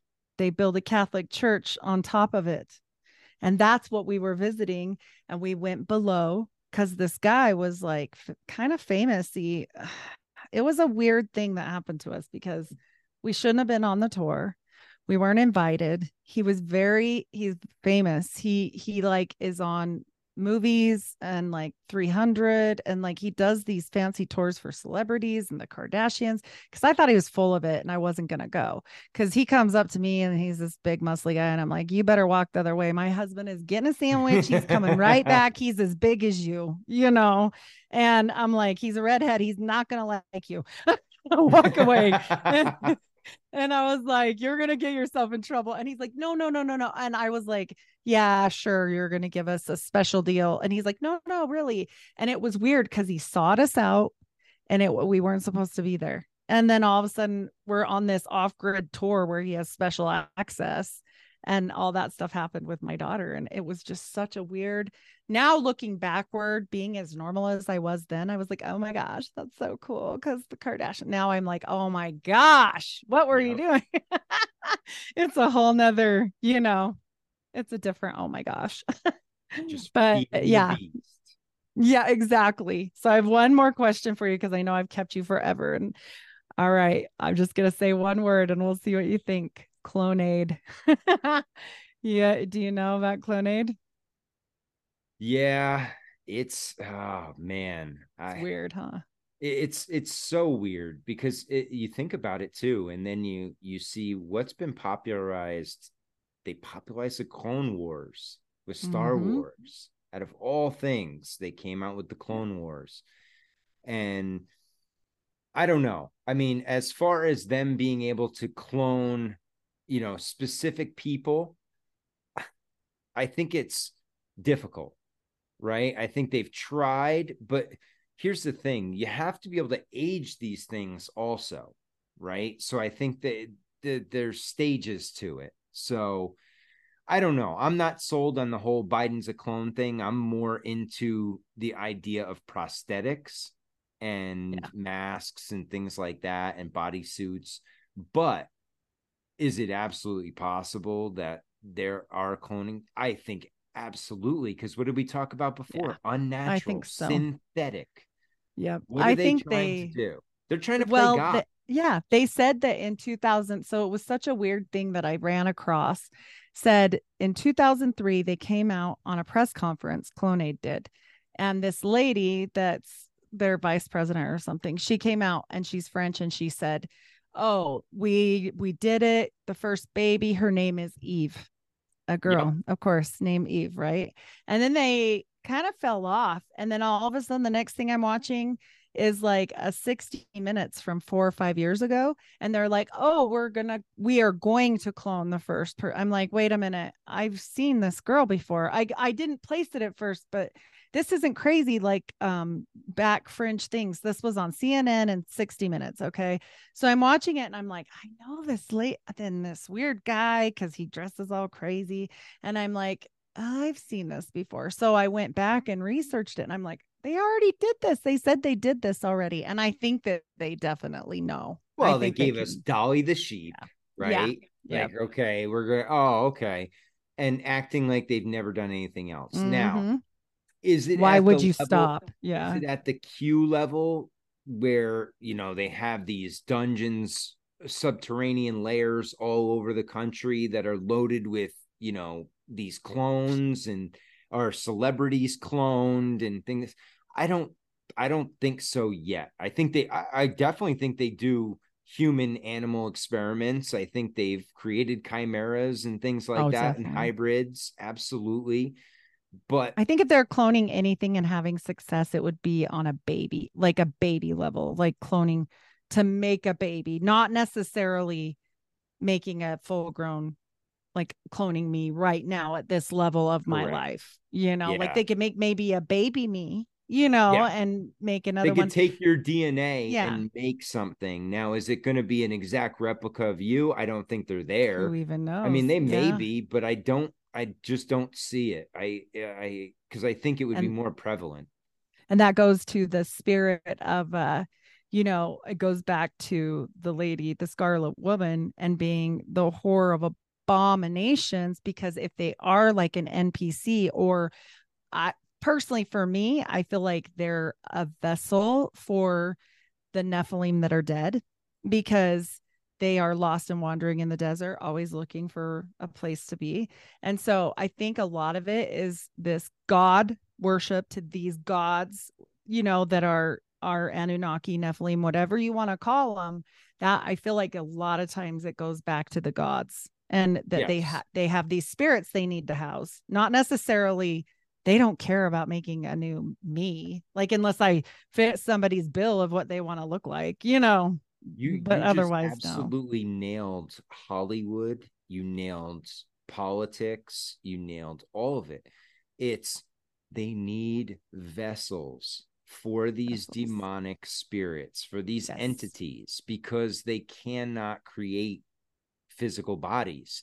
So they have to find souls or vessels. They make deals with those people. Those people give it up on their own. Those people are exactly they inhabited. willingly- they Yes. willingly exchange it for babylonian money magic you know for Mhm. all the gifts and treats now there's other folks that give it away i think by being by trauma by being in Yeah. low frequencies you know i think you're more susceptible when you're at you're in it, that kind of state when you're in a a you know traumatized a demoralized state i think you're like more a MK Ultra type state. Yeah. Yeah. Like a weird uh-huh where you're programming open- state.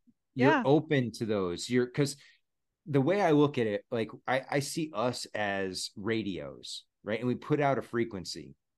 And for me and you to be able to communicate we have to be able to receive the same station. So if i'm driving and you know i get to your station and it's all static well we can't communicate. We can't talk.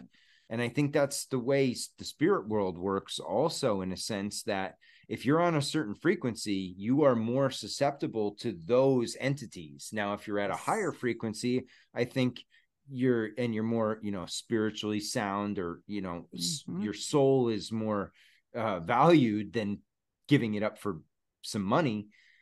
I, I think I, I absolutely, and I think that's what possibly these clones could be are soulless avatars that Mhm. are are vessels for entities that they know are out there, but they don't have a host. there's no way to i mean there's only so many people they can ascertain by like hollywood or whatever i mean there's that's only going to fulfill such a small amount you know and then the rest are going to need to come from somewhere because there's a lot of people like me and you that are like uh no i'm not Yeah. about this like i know who god is and i don't need a building or uh, like any of the shit like i know what it is like i got it you know i got i got it i'm good and and a lot of people can't be bought and that's where they want us to be and i know from being i mean i was traumatized at a pretty high level and then put into basically a cult for most of my life till i was 34 i was in mormonism and i didn't even know like i would but i was i knew this i was sick all the time. I was miserable all the time. I i've never been fatter more miserable unhealthy unattractive. People will look at me back then and say that can't even be that's like not you. My is husband always said right? yeah my husband laughs and he's like it's not just the weight but you look like like related to you like maybe like your sister you know not my real one but like it could be a sister. Yeah. and uh, he's like but it honestly doesn't look like you like, like everything has changed and i'm like because everything did change when you get away from it and you develop your soul and that doesn't mean church is never going to get you here, people. And I'm not disrespectful to any person that likes to go to church. If you want to go to church and commune with others, that is amazing. But two or more in his name is church, and you don't have to go to every little thing and do every little thing that they say. Like, take it a step at a time and read the Bible and get to know God. Like, just figure that out, you know? And Try it on you your own that- before you go to somebody else. You know, see if you can make a connection on your own. Yeah. yeah. It's out there. Oh, and people won't do it a lot of times. They, uh, if you talk to Christians, a lot of them have not, not, they do not spend time reading the Bible, but they spend time in church.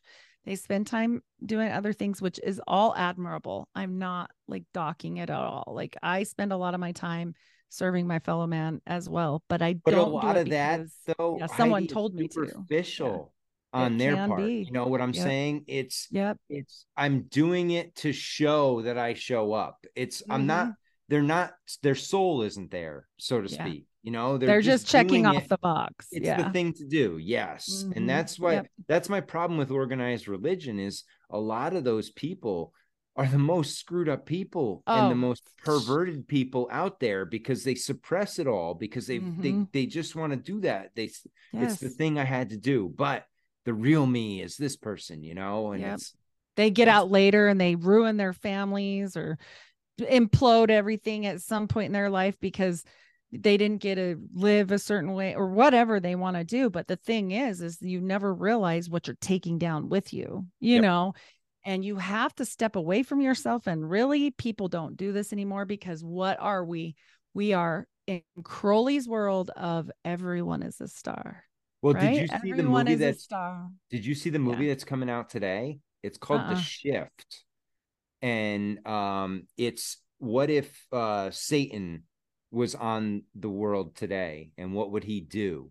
You know, so Mm. he's just a regular guy and he's living amongst us. And it's it looks great. I'll have to look at it. Yeah, Yeah. I like movies still. I still go. I'm gonna check it out because if I- it's good, it's worth you know like it, it- a good movie. But the problem is, I think one of the things that's happened with this whole synthetic route is we've lost creativity. If you Mhm. look from, you know, you can start, you can track it kind of to like the '60s. The Mm-hmm. creativity you've seen an, a spike, a significant spike in technology, but at the same time a significant increase or decrease in creativity. Yeah, It's because everybody stopped being Yeah. Like and also I feel like it was because we became more like in the 80s they got really like reformed into like the suits you know like everybody Yes. was like oh we got to be at this level and we got to have all these things and everybody needs a Lambo. Like my daughter said to me that she's 10 she's like yeah and when I grow up I want a Lambo. I'm like that's absolutely ridiculous. Like I I sat her down and said like no that's stupid. That is a stupid waste of money and blah blah blah even if you had a million tons of money this is like a dumb thing to do you know and i said i mean i was nice about it but i just was like this is just a trap like for you to spend all your money on this car you know that you're never going to really i can't even go anywhere. I'd rather have Yeah. my fj any day you know? I'm like what are you talking about? But like it- yeah the kids don't get it you know? Yeah. they just they want to be cool but they're not that and then they try and say well i'm being original and i'm like no you're not. All your friends dress just like you. Everyone looks like you. Everyone's doing the same thing. It's just like a lot of different movements a lot of different things. I'm like you, nothing you're doing here is anything on your own. You all look the same just so you know. You know and it, it's it's fine. If you want to do that that's fine. As for me i spent 34 years in a cult. I'll never do it again. I'm going to be myself at whatever cost that brings me because i'm not going to do that anymore like nobody's going to ever tell me w- what i should or shouldn't do i know what i should or shouldn't do i know i have this thing in me that tells me so I was gonna say You there's, know. there's there's that thing inside of you that tells you if something feels right or if it feels wrong. And if Yep. it feels wrong, you might want to rethink that. For 34 years i told myself no it will I, I remember the first words i said to my grandma in the temple i said this is really weird what is going on here and she said don't worry you'll get used to it and i thought i shouldn't have to feel that way on my Yeah. best day ever like this is supposed to be my best day ever you know You should And- you should feel like your it's like your wedding day, right? Yeah, and it didn't. It felt scary. I felt scared. And I was afterward, I was like, what the hell did we just do? Like, what is going on? You know? Yeah. And I'll never do that to myself again. Not ever. Because God talks to you more than you might realize if you just listen, you know? You got to Like you it- have to have open ears though. And a lot of the times we don't. Yeah, I'm guilty No. of it. I, you know, I'll put the blinders up as much as possible until it slaps you in the face, and then you're like, "Damn, That's always a rough listened. one. I know I you, you gave me all these warnings, but I thought I could get by this time." And he's like, "Nope, sorry, partner, not this Yeah. time. I told you." but and it's true like how many times do you kick yourself and say i knew i shouldn't have done i knew Yeah. that was this or that it's not god isn't like you think it is like god is all around you when it says pray always and do not cease it means have a constant uh talk with him like it's all a dialect is always in there going like if you really stop for a minute and think about it like that feeling you get like oh don't run that stop sign. Ooh don't do this. Ooh that guy needs some help today. You know go smile at this person. Go say hi to that person. Like it's so little it's so insidious but you may not know how important it is. Yeah, like just you don't you know and now i don't even question it i just do it my kids think i'm crazy but and it's yeah my especially because they got really they turned a lot of that off in 2020 successfully. They isolated people enough where my son said nobody talks to each other like that anymore because he said oh you knew that lady at the store where did you know her from? And i said i don't know that lady. And he said mom you just like had a full conversation with that lady. You you had to have known her. I'm like i don't know her. And he's like well why did you start talking to her? I said i don't know. She came up to me and said something and then it just turned into a conversation. And he's like why would you talk to a weirdo stranger that long? And i'm like i don't know because she talked to me. And he's like oh my gosh that's so embarrassing. And i'm like no it's normal. It's really normal they probably went home and had a better day Yeah, now Right. it's got to be through the, all their communications through the phone though. You know, Yeah. that's the that's a strange thing. It's like everything is through the black mirror now and it's it's getting It the scarier and scarier cuz they're trying to make that natural. And it's the most unnatural thing out there, you know? how much of it is conjuring what did he do Oh. with that black mirror Yes. Yeah. H- And what runs AI? What runs all this stuff? Like this is all and then people the the shit they want to focus on cuz this always comes up cuz I wear makeup. I'm like, "Listen, I understand. If I looked like a whole different person when I woke up in the morning, that's not okay. All right, I get that's deception. I put on some eyebrows and a little bit of blush. I don't think that's going too far. Let's get real here. You know, it's not the same thing, but they want to focus on that. And they're like, ooh, but that's magic. That's one of those things, those forbidden knowledge. I'm like, do you use a phone? And they're yeah. like, oh, well, that's not the same thing. I'm like, do you own anything? Because you shouldn't own anything. It's prideful. Yep. And then they're like, oh, well, no, it doesn't say that. I'm like, it certainly does. It says a lot of things. You might want to brush up on it. But uh, it's just funny to me that they'll focus on those little tiny things because they don't want to see the big picture. Yes. Because if you do, then you've well, got to acknowledge to, all of it. Isn't it easier to point out someone else's flaws than look at your own? You know, and that's oh, the other thing. Sure. We have a lot of people that love to call everybody else out when their house is not in order themselves. Absolutely. So and we all fall short i i tell my husband and everyone on this podcast i'll say right now again i fall short of the glory of god every single day but at least i wake up tomorrow and try again. Yeah. I, my heart is dedicated to god. That's where my christian podcast lies. My heart is dedicated to god. That's all you really need. Like it'll get you there. Trust me yeah. you know? I Absolutely. mean at least we're trying to change something. At least we're trying to at least say something you know, it, it's not always easy. So. Well, and the other thing is, is we're supposed to evolve as creatures, right? We're supposed yes. to grow throughout life, and it seems like most people stop growing once they get a job, get married, have kids. That's it. You know, they stop Very growing fixated. at that mm-hmm. point. Yes, and it just becomes they get stuck in the loop, and you know that's the part of the game, right? It's it's one of the traps, and I think one of the key things is to always strive to grow and to be a different or not different but better person than you were the year before. Yes. Something yes. has to change. If you're if you're the same person that you were a decade ago, uh, that's not good. Nothing changes if nothing changes, right? Yeah. And, the worst thing we can see as a nurse, like I've been a nurse 24 years, the scariest thing we'll ever see as a nurse is another nurse walk on the floor and know everything. They'll come on the floor if they're the type of person that's like, oh, I know, I've done that, I've done this, I don't need to know. Yeah, I know how to do that. That's a terrifying person because every single person, as much knowledge as I've had, as many things as I've done, there's always something that's going to be new. Like you can yep. always learn. You know, I want to every single day. Like I hope I never get to a point where I'm so stagnant that I'm like, oh yeah, I know everything. Oh, this you is know? boring. Yeah. Yeah. how how stuck up is that? You know, that's just pompous. I mean, I don't know. That's just me. I don't know. well, people get there though, you know, money, yeah. fame, no. a little bit of attention, and and it goes right to people's heads. Oh, 100%. Uh, that is so true, especially money. And that's why it's mentioned a lot in the Bible about rich men getting to heaven. And I'm not saying I wouldn't like more money because that would be great and all. But like also I feel like if you get to that level where it's so much that you you lose a piece of yourself in it somewhere. Well, and what did you do to get that money?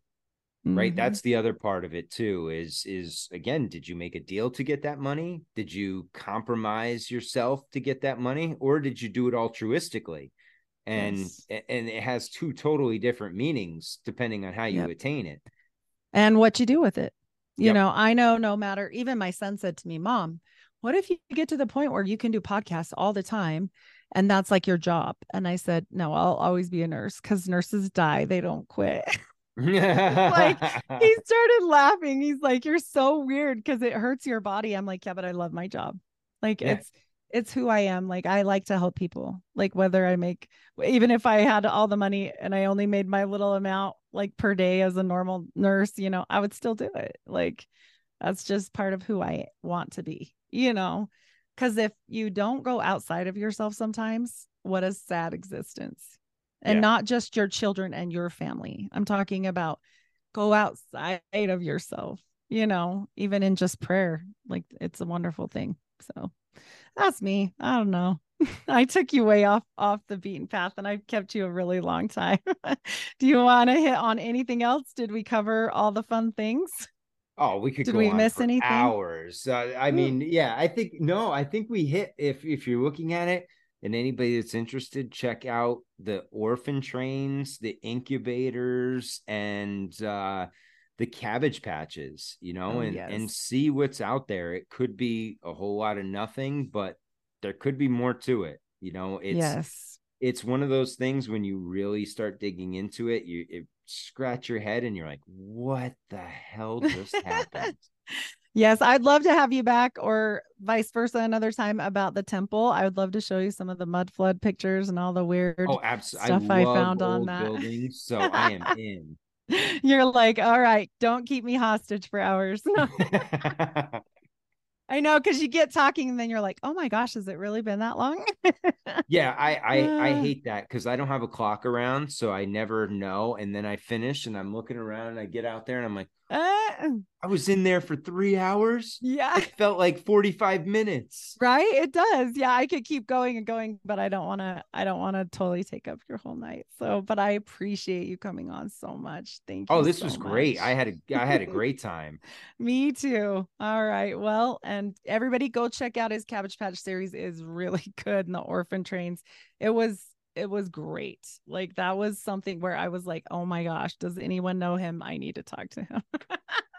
I was like, this is awesome. So you did a really good job on those. Oh, thank you. I coverage of it. appreciate that. Yeah, all of your stuff is great in general, but I really enjoyed those. So I thought it was very mind provoking, wondering exactly where all these people went and exactly what happened to them. That's a wild ride. That's a very interesting story. So, anyways, this has been a wonderful time and I appreciate you. Thank you so much. Thank you, Heidi. Want to tell them one more time where they can find you? Yeah, you can find all my stuff on uh, Instagram at the Great Deception Podcast. Uh, I'm on all the podcatchers, so same thing, Great Deception Podcast. I have a Patreon um, where you can get all the Monday Night Master Debaters, which is kind of a sideshow I do every Monday.